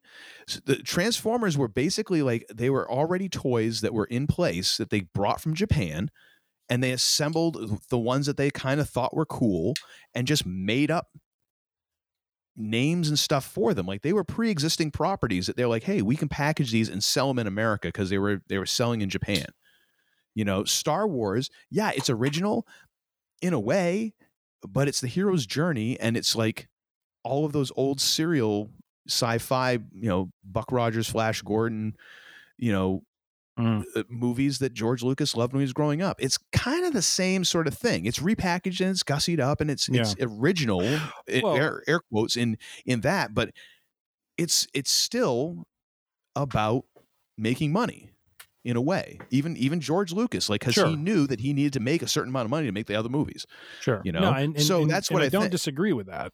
You know, Yeah. I, I I get it, but I I guess what I'm thinking is, yeah, all new stuff is not truly new. It is it is derivative or, or based on something else. However, you know, Star Wars. If if I go back in time, right, Star Wars wasn't a thing in the '60s. Transformers wasn't a thing in the '60s. GI mm-hmm. Joe might have been, or you know, I, I think I remember hearing there might have been some like GI Joe like characters, but not the way it was being done um, in the '80s. Um, Teenage Mutant Ninja Turtles. You know, Marvel was around, but you know had had evolved i think or or created new character it just it feels like and and like you said i'm probably and and it is a bias of my time um you know growing up and thinking you know like i was growing up during a time of something unique but when i look back now what is really truly unique i mean the things that seem unique to me like at one point m night Shyamalan, right seemed like a unique storyteller unique stories that he was trying to tell um you know, looking at um, his name is escaping me. He did Nope last year. Um, jordan peele Jordan Peele, right? Um, he is someone I would look at and say, okay, he's trying to create some original, you know, some original content. Yes, it's derivative of Twilight Zone and has that sort of twisty sort of thing going on, but at least it's a story that I'm going into the theater not knowing where it's all going. You know what I mean? Teenage Yeah. Mutant Ninja Turtles, I can kind of tell you where that's going to go because I'm familiar with the framework of of the of the genre or the the brand. oh totally That's yeah. the thing that- I'm trying mean, to say is like I just I feel like now there's there's this almost inherent laziness or or this kind of inability to kind of create new content because I don't know if they've just tapped all the all the stories from you know from past times. I I don't know. I I know I'm not 100 percent right on this, um, but I'm just saying there's just a feel to like as we are going through this list and seeing how many things are being redone. It just feels like there's just not a lot of I don't know new new stories kind of being told. No, true. And by the way, sense, everybody but... stay off of Tim's lawn. Please. I'd appreciate that. Uh, What's your number five now that we uh, now now that I did my job in taking us way off the uh, the free range here? Well, I'm going to go with another one that's a bit of a nostalgia grab, uh, and I'm going to call this one "It's a Me, a Piece of Crap," uh, the Super Mario Brothers movie, uh, because uh, you know someone saw that Chris Pratt did a, a movie about toys and was like, "Hey, let's have him do this." Um, uh, once again, continuing the fine tradition of pissing off your core fan base by changing things that don't need to be changed before the thing even gets a trailer that was pioneered by Sonic the Hedgehog. Um, you know, they they had Chris Pratt voicing Mario, which everyone's like, no, it's this other dude who always did the voice work. And it's not even a matter of like, well, he doesn't look like him. Well, it's, it's all voice work. And they just didn't because you, you got to have a name to sell the thing. I just think it's a it's kind of a, a lame idea, and I, yeah. I can't imagine seeing this. Mostly because I didn't have a Nintendo growing up. I had Atari, and then uh, I I kind of missed out on Nintendo. I don't know, maybe just my folks didn't have the have the cash to get me one or whatever. But um, I kind of missed really out on that. Angling for that Yars Revenge the movie. I'm thinking more. Um, well, no, I shouldn't Pitfall, even say it. the movie. Pitfall. I would watch that. Yeah, totally. um, the sound effects on that stuff is phenomenal. Oh yeah, I've got that stuck in my head forever now because sometimes you'd have to swing back and all that. Um, but yeah, this this just looks like it's going to be kind of it's going to be it's one of those things where you can't um you know you it, well it'll be a lot like my next my next one so i won't give away the whole thing there but you're you've already you've already made people angry because you changed something and now mm. they're they're bringing out the pitchforks and you don't have time to change it it's like they they changed sonic the hedgehog when that came out because they're like it don't look like sonic and then yeah. they went back and redid they've like reanimated the character for the whole mm. movie which i must have cost them a couple bucks uh, but you can't do that now because you're not yanking out chris pratt's voice and putting in someone else so yep you got a whole bunch of folks who are going to be ticked off. Oh well. Agreed. What do you got for number four? Well, this is where I kind of uh, go off the reservation a little bit. Uh, I call this the DC Dead Zone. Uh, Shazam, Fury of the Gods, Aquaman and the Lost Kingdom, and Blue Beetle. Yes. Uh, just uh, DC movies, and I'm just not into DC movies, so I'm not going to hand over the money and uh, waste, you know, the the combined six or so hours of of that that time uh, to watch those films. So not not not anticipating those, and uh, no. As you and I have have done time and time and time again, uh, DC is just uh, just a mess, and and I don't know if uh, the the incoming uh, regime is is going to turn the ship around or not. But uh, uh, I I'm actually kind of surprised to see Aquaman because I thought with all the changes that have been announced that they were going to reboot a lot of uh, what they've been doing with with oh, they are. actors that's, and characters. So that's why to me like uh, Dead Zone is a is a good one for this. I I appreciate I I more am in line with Dead Man Walking. Yeah, because. Yeah. James Gunn's coming in, and we already big changes are coming.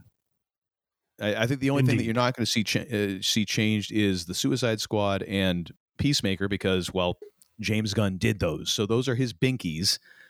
So you're you're not going to see much change cast wise or anything there, but everything else is up for grabs. We already uh, one thing we know for certain: Henry Cavill is out as Superman. He ain't coming back. Right, right.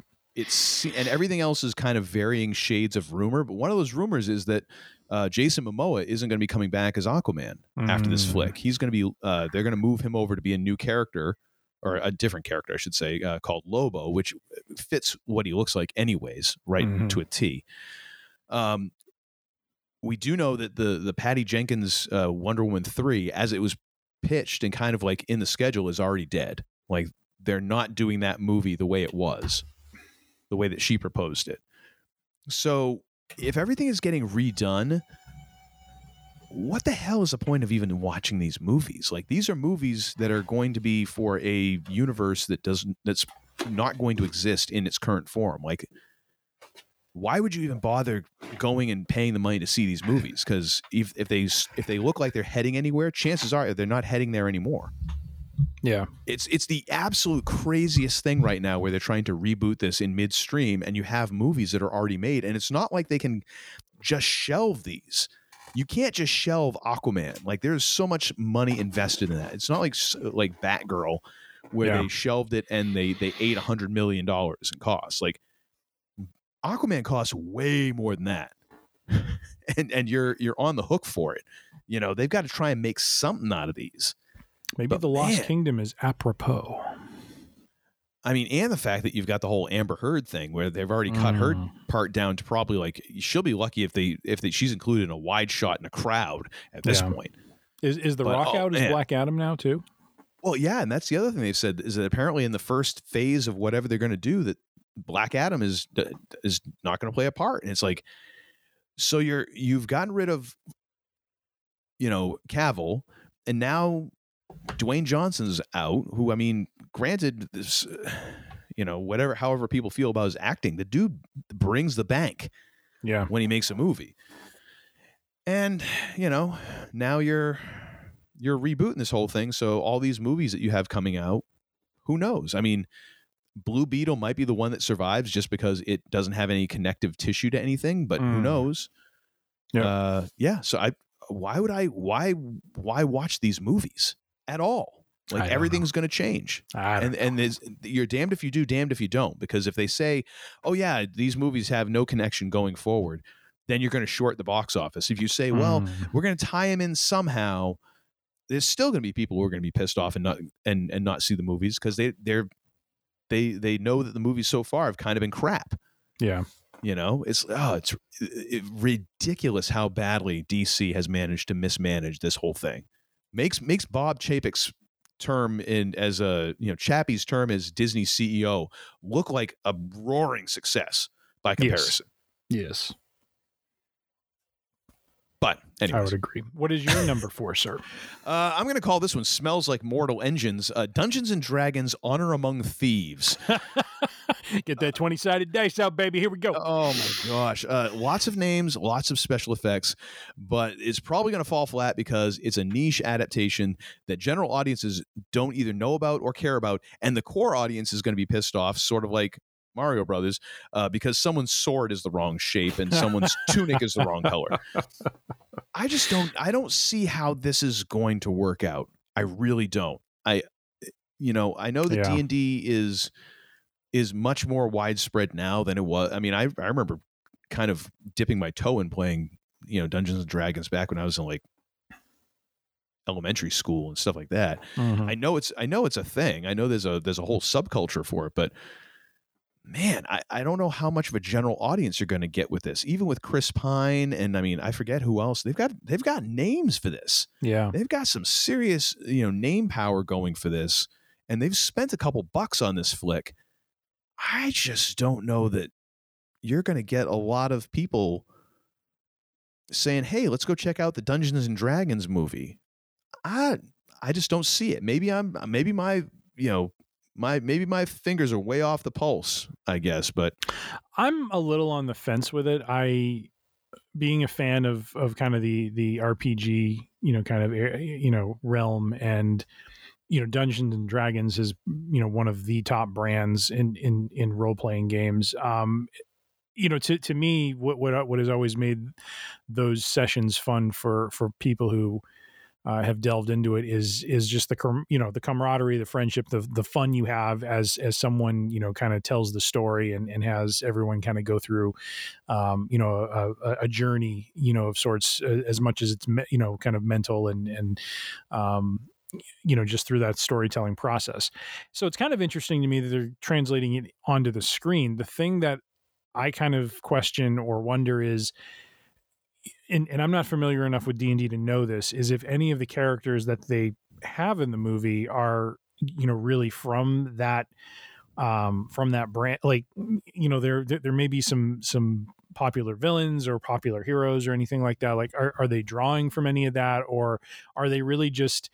I mean, what's really funny is this could really just be like sort of a medieval with some magic thrown in you know almost like lord of the rings ish short sort of thing but just you know you slap d&d on as as kind of the the brand and and see who shows up to watch it you know Yeah. um so that's what i kind of find kind of interesting with it um but i'm i'm kind of uh, or, or or what concerns me a little bit about it but i do find it interesting um to see how they kind of you know take what is really just been kind of a concept of uh, you know, people getting together to play, you know, missions and and and you know, kind of journeys and things like that, and kind of try to turn it into a movie. But I don't know that it's really going to resonate. You know, it's it, it is such a niche sort of area, and and I don't know in this day and age of, you know, online ma- you know open world uh massive i think they call them mmorpgs uh but but you know video games have kind of supplanted you know and have become the new realm that that folks you know especially now where you can connect so so easily um so i'm i'm, I'm just not sure it's going to resonate the same way but i i am curious i am curious so uh but i i understand why this would not be an anticipated item for you sir because it it does bear some questions Oh, certainly. Um, wow. How did this happen? What? So they're saying the budget is approximately 45 million. That Wow. doesn't feel right. Wow. Really? That does not feel right at all. Because, I mean, Chris Pine and Hugh Grant ain't doing this movie for like nothing. I mean, they've they've got. I, I don't see that as that's got to be wrong. I, I didn't see it on IMDb, um, and I just got that that came off of the Biranchi. I who knows what the friggin' what that is. Yeah. But anyways, I whatever, however much it cost, I I'm not looking forward to seeing it. I I won't be venturing to the theater for it. Let's just put All it that way. What do you got at number three? Uh, well, I cast aside the 20 sided dice and uh, move forward into uh, basically uh, the Lost King movie, where I basically say, You silly English knicket. Um, once again, proving that just because there's a true story behind a movie uh, doesn't mean one should make a movie about it. Um, this, I believe, was uh, actually, I, I don't have the page open in front, but this was a um, movie that uh sorry can you give me a second to just find it I was hoping it was a Knight Rider pre uh like a sadly no prequel or something. Damn. Oh well. Can't Sorry, get I'm trying to can't get what the- you want. trying to find the uh Well, if you took off your chainmail gloves, you could probably type a little bit better. i, I probably could I probably could where the heck did it go I don't know. Uh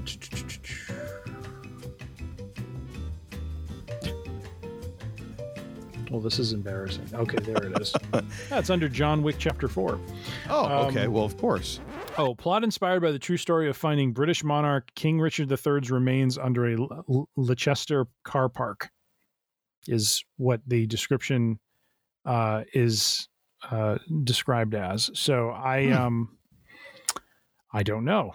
I I saw this and said, well, uh, it's great. This is kind of based on a real story. I don't know that I really care.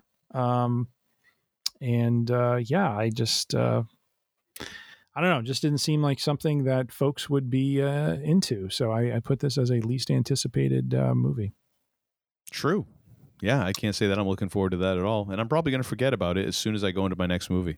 Uh, I, I did uh, in my description write, um, you know, it just because there's a true story doesn't mean you need to make a movie about it. Otherwise, I wrote Uncle Todd and I could have made a fortune on the adventures at Lilac Lane. Yeah, unfortunately, the statute of limitations on some of that stuff has not expired yet, so we can't divulge some things that happened.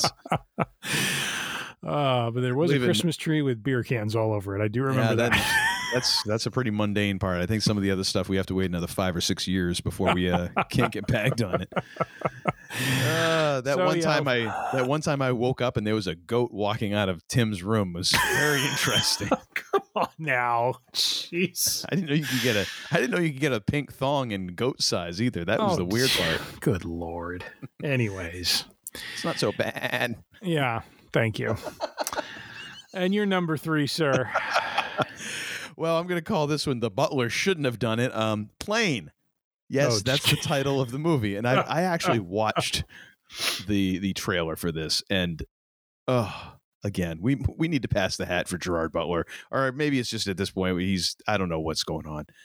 This just is so generic. It really is. Yeah, I I had to I had to really think for a while. Like, did I just get trolled? Is that like an uh, you know an Onion AV Club like fake trailer? No, this is a real movie. It's it's happening, and uh, yeah. So the plane ends up crashing. The whole crew gets uh, the whole passengers get kidnapped, and then there's this guy who you know is seems like a bad guy, but he's you know he's not, and you know him and I guess the pilot Gerard Butler are special forces, or they're both badasses, and then they manage to somehow the plane that crashed they fix it well enough that they can take off from this island, and yeah, it seems so stupid. It really just it, Yeah. you can smell the stupid through your computer screen. That's that's how that's how bad it smells. Um, but yeah, no, no way, no how. Uh uh you ain't getting my money.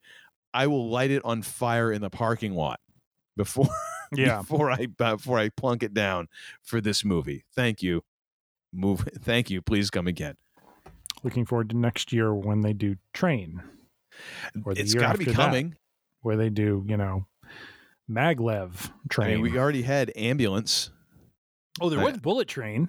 Brad Pitt Exactly. We're- So- now we're just we're not even trying to come up with titles anymore. It's just cycling you know, around to all forms of transportation. It's just you point at it, you're like, that could be a movie. Uh, really? Police car. Yeah. exactly. Dump truck. Oh, boy. What do you got at number two, sir? We're we're almost through here. I loaded this one Five up. hours later.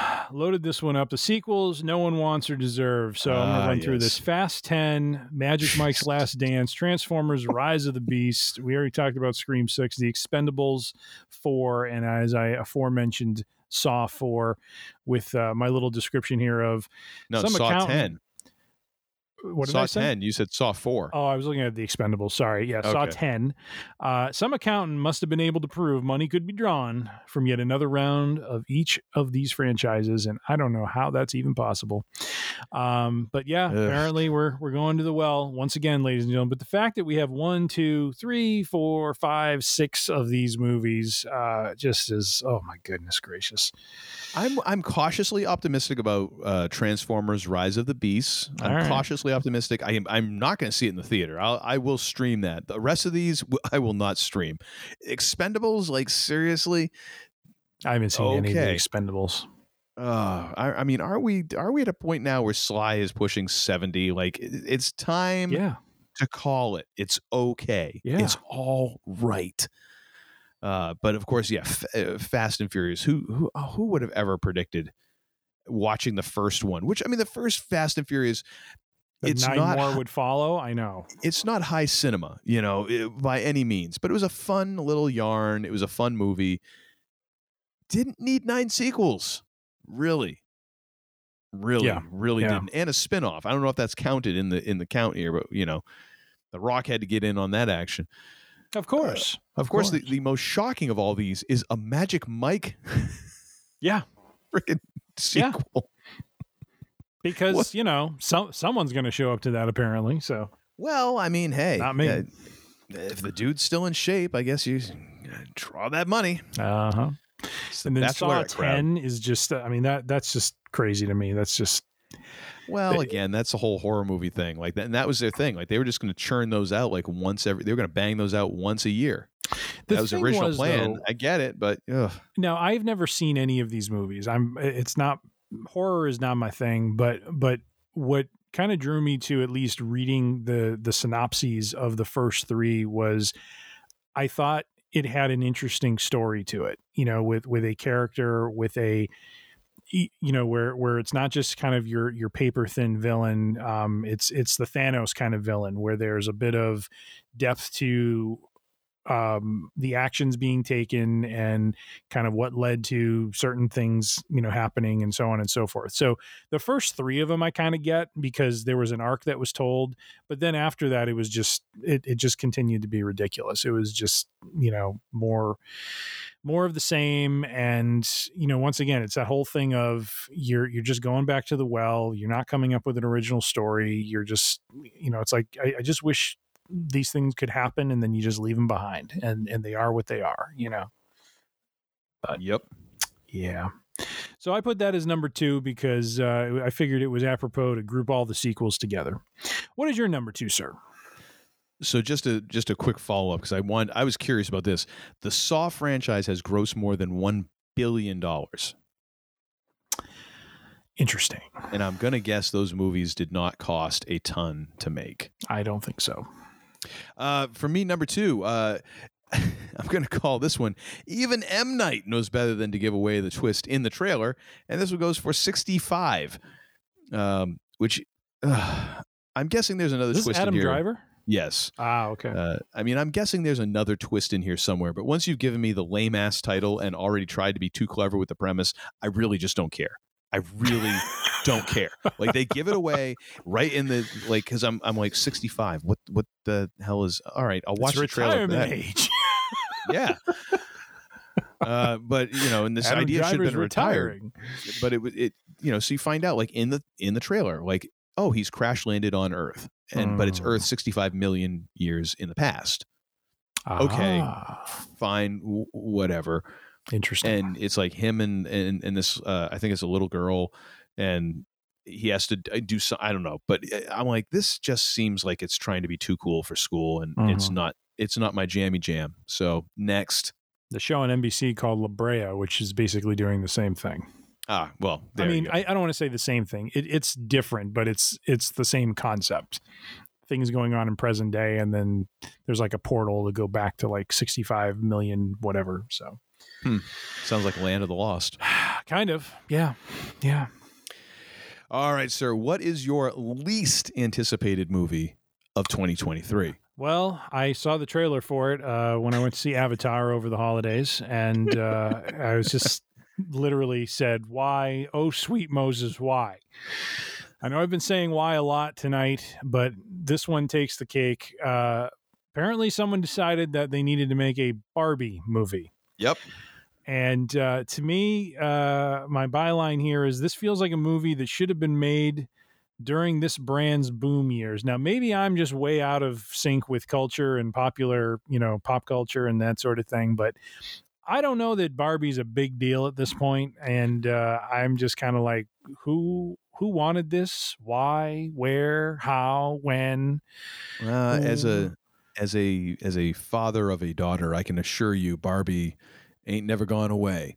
Okay. Um, right, there's well, been this is just there's been a bunch of like TV shows and stuff like that, and Stay and off my front yard. straight to DVD movies, and yeah, it's it's still around, man. So I mean, Wow. the- the- they're still selling toys, and if you, you can. You can get a p- couple people to buy in on this. Now, I mean, it's got Margot Robbie in it, and what Ryan Gosling. Yes. I mean, The trailer did not sell me any further on it, though. I was just kind of like, I mean, moly. let's be honest. I mean, it would be kind of creepy if it did. You're, yes, you're it a man. would, but I'm just 40s. saying, as if the point of a trailer is to get both pe- fans and non-fans hooked, so you make the most money, as we've been talking about. Yeah, I'm just I saying. I don't think you're the better job. I don't think you're the demographic for this. I movie. am nowhere near the demographic. You you own a Macho Man Randy Savage cream of the crop sweater. of the crop. That's not the demographic for the Barbie movie. It's just not. Uh yeah, so that is my number one. Uh not interested, not anticipating it, and uh, quite honestly, I'm not going to be shocked when I read, "Oh, the Barbie movie didn't do well." It's like, oh, that's kind of what I figured. So Or it makes more money than Avatar 2. Who knows? I don't know about that, but Yeah, true. It's probably not gonna. and uh, you, sir, what is your number one? Oh, I'm gonna call this one. Here's the one that needs killing. I'm Uh, just reading your description and saw the last two like sentences or, or the the end of your sentence there, and I'm just laughing. Sorry, go ahead. this one is the Flash. And this movie also doubles as reason 5683 of why I can't take the new DC regime seriously. Because of all their properties to keep alive they decided to stick with the one helmed by Ezra Miller the one man crime wave.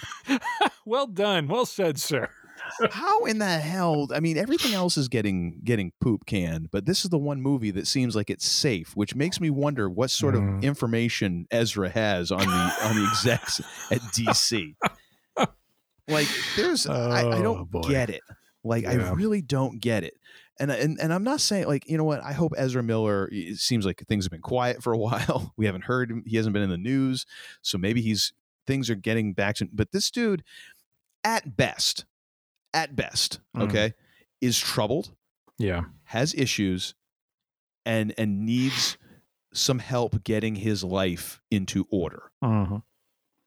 at worst he's a trash human being and Yeah. and yes i'm willing to say that of of when it sounds like you're you're you're going after you know you've violence towards kids and you're shady and all like yeah i'm willing to say that um i i i just don't get why this is the thing that's safe because again now we're this movie again who knows what this is going to be going forward. It's another one of the the dead man walking movies like this could just be Mm. the end.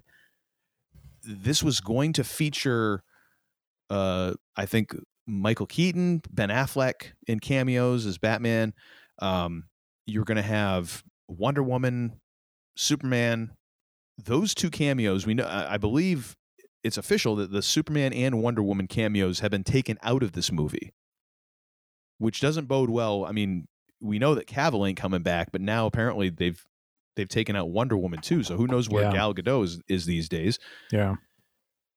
But again, of all the movie, of all the guys who who seem to be safe in their job, like this dude, who is like, even if even if he, I mean, granted, I and I do, I I'm I'm I, I'm hoping for redemption for people who are who have screwed up and all that, and that they'll straighten out and and become productive members of society. And that's what I'm hoping when hoping. For, I, w- I wish that happened more often when people go to prison. I wish that we did a better job at actually rehabilitating human beings so that they can they can become part of a successful part of society. Mhm. I, I that's that's what I hope for.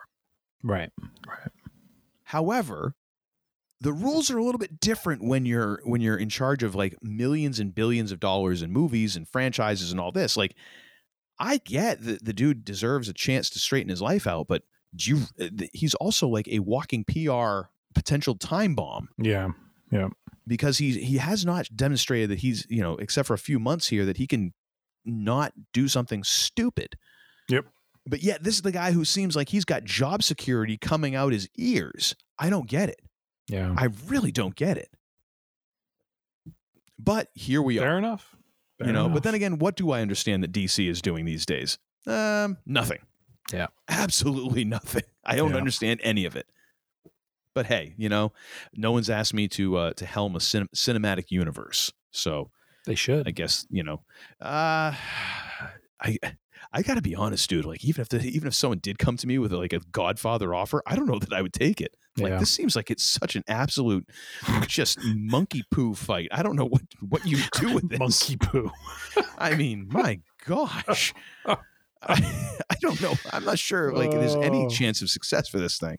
But yeah, I am not looking forward to the Flash. I will not be going to see the Flash. I will more than likely never stream the movie Mm. uh, because who knows if this is going to tie into anything and if it's worth wasting two hours of your life on. I don't know. Yeah. Anyways, there it is, folks. 20 or, well, in Tim's didn't case, know like you, you needed it, but there it is. like 25 movies in Tim's list uh, uh, alone. I I was stuck with 11. He but he was all uppity, but uh, he has compressed them all into one block, and that just counts as one. Whatever. Well, I think Um, you're leading on the tangent count, but anyways, But there you go. We we sorted through all this so that you don't have to. So here are your movies to avoid this year, or at Mm. least the ones that we are going to avoid. Uh, and there you have it from your movie experts. indeed, I can't even, I can't even keep a straight face after that one. cream of the crop. You yeah. And another thing. All right, sir. What have you got for and another thing this episode? My and another thing uh, actually is uh, it, this goes back to August uh, when uh, the family took a trip to DC and uh, we frequented a wonderful gaming store uh, there called the Labyrinth. and there I purchased the core set of Star Wars X Wing Second Edition tabletop game. This is a dog fighting game that you can play, you know, kind of on your tabletop, um, and and done in a way that's you know really interesting and and I've had a lot of fun playing it with my sons. We played it several times over the, the holiday break, uh, and so uh, yeah, just just kind of wanted to to bring that to the forefront and just say if you are looking for, uh, now uh, I I do want to say it, it I don't want to make it sound like it, it is a completely simple game. There, there, there is a bit of complexity to it, but uh, as we did, we just kind of went through and played a few rounds. And once you get a sense of the mechanics of it, which I think is true of any game, um, I think there's a a mechanics learning period uh, that you go through. Um, once you get there, though, it is it is a lot of fun. And the added bonus is um, the ships are all kind of like miniatures. So uh, in a way, there's a little bit of a collectible sort of um, uh, element to it. Um, so we have uh, over the holidays, we got a set of Tie Fighters, uh, we got a Razor Crest, uh, a la the Mandalorian. Uh, we have an X-wing, and uh, next on tap is looking for the Millennium Falcon. So, um, looking forward to doing that. But we we had a lot of fun playing it and uh, it's it's it's just a uh, if you're a fan of, of the franchise if you are looking for something uh, you know probably for this is for older kids probably teenagers into college aged uh, you, you, know to to just uh, sit down and have some fun and and just kind of uh, do dogfighting in a way that's not a video game, but is is still interesting, and you have to employ some strategy in terms of of uh, pitting your squad against your opponents. So uh, I, I will report that my sons, as uh, the Razor Crest and the X-wing, uh, obliterated my my squad of Tie fighters. So uh, I I will admit that much. But how many times have you turned over the table uh, zero, actually. Wow, that's impressive. Good for you. Absolutely. I and and reason being because it was just wonderful sitting with my two sons and doing something where we weren't on the computer or or watching a movie. So it was just it was nice. We had well, had, it, had, some good laughs and and and really. And you had that it. bottle of Uncle Nearest right next to you, so that I kept things nice not. and calm. No. Not a time for that, my friend. Not a time for that. So, so yeah, uh, oh. Star Wars X-wing Second Edition tabletop game. Uh, if you're interested in that sort of thing, check it out. Very nice, very nice, sir. Well, for me, I, I decided to stick with a movie theme, and uh, my my and another thing is the movie Red from 2010, uh, starring a, a, a very heavy hitting cast. Wow! And the funny thing is, we we were looking for a movie last night to watch, and this just sort of caught all of our you know collective palettes in just the right spot because it was like okay and i've i own i own this movie so i've seen it multiple times but uh, kim had never uh, seen it and my my daughter had never seen it so i was like oh okay well let's let's watch it and uh, it was it's a fun flick man uh, you know bruce willis I mean, not the greatest thespian at, at, at, the best of times, but he he does a serviceable job. He does what he needs to do. Everyone else in this movie just chewing scenery, chewing scenery. Helen Mirren, and Morgan Freeman, John Malkovich, Mary Louise Parker, Karl Urban, Brian Cox, and my favorite, uh, an, an, appearance by the one and only Ernest Borgnine, uh, who is to me just always goes hard in every movie he's in. It's just it's great. I just uh, fond memories of watching him in Air, Airwolf growing up, and. But uh, just a fun flick, man. Uh, it moves right along, very stylish, kind of has a little bit of a Guy Ritchie sort of vibe to it mm. uh, in the way that it's kind of done, and uh, I just I I really enjoy the movie. Again, it won't ever be uh, in anyone's like top ten greatest uh, films of all time, but it's it's just a fun yarn, you know. Nice, nice. I'll have to check it out. I've never seen it. You should, and uh, I think we're going to watch the sequel. And actually, the funny thing is, it is based off of a uh, a DC property. I don't know if it's a graphic oh, novel wow. or a comic Interesting. book. But Red stands for retired, extremely dangerous. so all of the the characters are these retired CIA operatives. Interesting. And so when they've been retired, they, they they still keep tabs on them because they're retired, but they are extremely dangerous. Like these are people who who are, you know badasses at their job. They're just too old to do the job anymore. But layeth the smacketh down. exactly. Nice, nice. So there you have it. very nice. Well, that is about it, folks. It's time for us to uh, to pack on up and uh, do whatever it is that we normally should be doing that we're probably still not going to do anyways in our professional lives. Uh, I'm speaking for myself. Uh, the man they call Tim is a very diligent worker. Uh, who always gets his work done. Me, I'm just a slacker with uh, delusions of grandeur. So, but that being said, it's time for us to, to shut this thing down. So, thank you for listening. Thank you for downloading. Thank you for subscribing. If you haven't subscribed, what the hell's wrong with you? It's very simple. Here, I'll, I'll lay it out for you. You go to freerangeidiocy.com. All of our episodes are right there. You can download whatever you'd like, or you can, you can subscribe right through the Podbean app. You can also find us on the Podbean purveyor of your choice, uh, podcast purveyor of your choice. We're on Spotify, Apple Podcasts, Google Podcasts, Pandora, all of them. Just go ahead and search for Free Range ADC. You'll find us. Uh, we're also on the social medias. Uh, we love us some social medias, mostly because we love us some us. So you can find us on Facebook. We are on Instagram. We are on YouTube. All of those are at Free Range EDC. You can find all of our episodes on YouTube, as a matter of fact, so you can subscribe that way.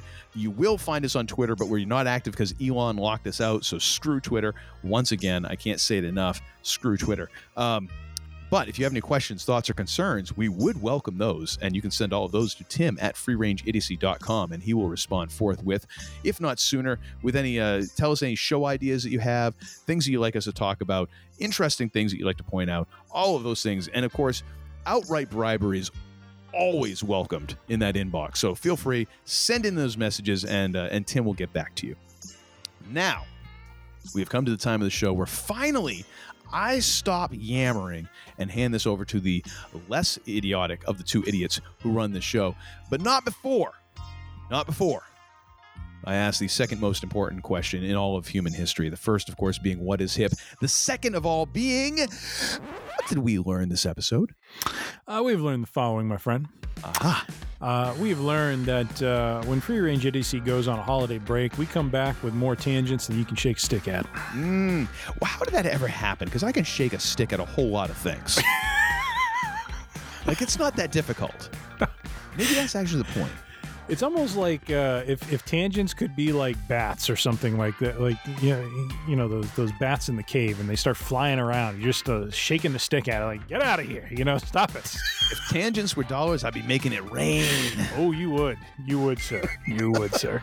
We've also learned uh, that uh, the man they call Tim and Uncle Todd, uh, this year's gift exchange, very very spirited and and well done, and uh, looking Mm. forward to uh, future gift exchanges and the tomfoolery and ballyhoo that will take place. Yes, yeah. No, no. Uh, we've also learned, speaking of Ballyhoo, that Voodoo Ballyhoo is going to be Uncle Todd's uh, band's next ti- uh, next name. Uh, Yes, I'm I've- thinking I- that's I got to be like a that's got to be a metal sort of thing. I'd, I'd, I'd like to get a percentage of, of, of the gate if possible, if uh, that takes off. So, What you need is a manager. management, that's what you need. Ah, yes. And uh, and y- you know we are starting a new year, but as uh, we have analyzed and uh, discussed and uh, and and probably uh, gone off on a few tangents here, there, and everywhere. Uh, This year, uh, some some movies of interest, some some movies of anticipation, and uh, clearly from our top ten or top twenty four, however you want to look at it, uh, we have identified uh, some that are, are ho hum, l- not quite anticipated, and and a little. Uh. And some that are just ho. Yes, indeed, As in, indeed. just make that money. oh, good lord. hey, you know what? You were thinking it. I just said it. Uh, well, Where's the Godfather when you need him? whoa, whoa, whoa, player. uh, well, with all that being said, uh, as we like to close things out and as we embark upon yet another year, uh, be safe, be healthy, be kind, be good to one another, please. For the love of Pete, be good to one another. Uh, and uh, as as is our, our habit, and as resolutions are being made uh, this year, please uh, may we be good about turning the lights out. It's like I picked the wrong week to quit drinking. I beg your pardon, what did you say? I swear to God, I'll pistol whip the next guy that says shenanigans. Hey, Farva, what's the name of that restaurant you like with all the goofy shit on the walls and the mozzarella sticks? You mean shenanigans? No! forgot about shenanigans, right? Put those away! You're such a disappointing pair. I prayed so hard for you. Did you give me my Cheez Whiz, boy? Get out. And don't come back until you've redeemed yourselves.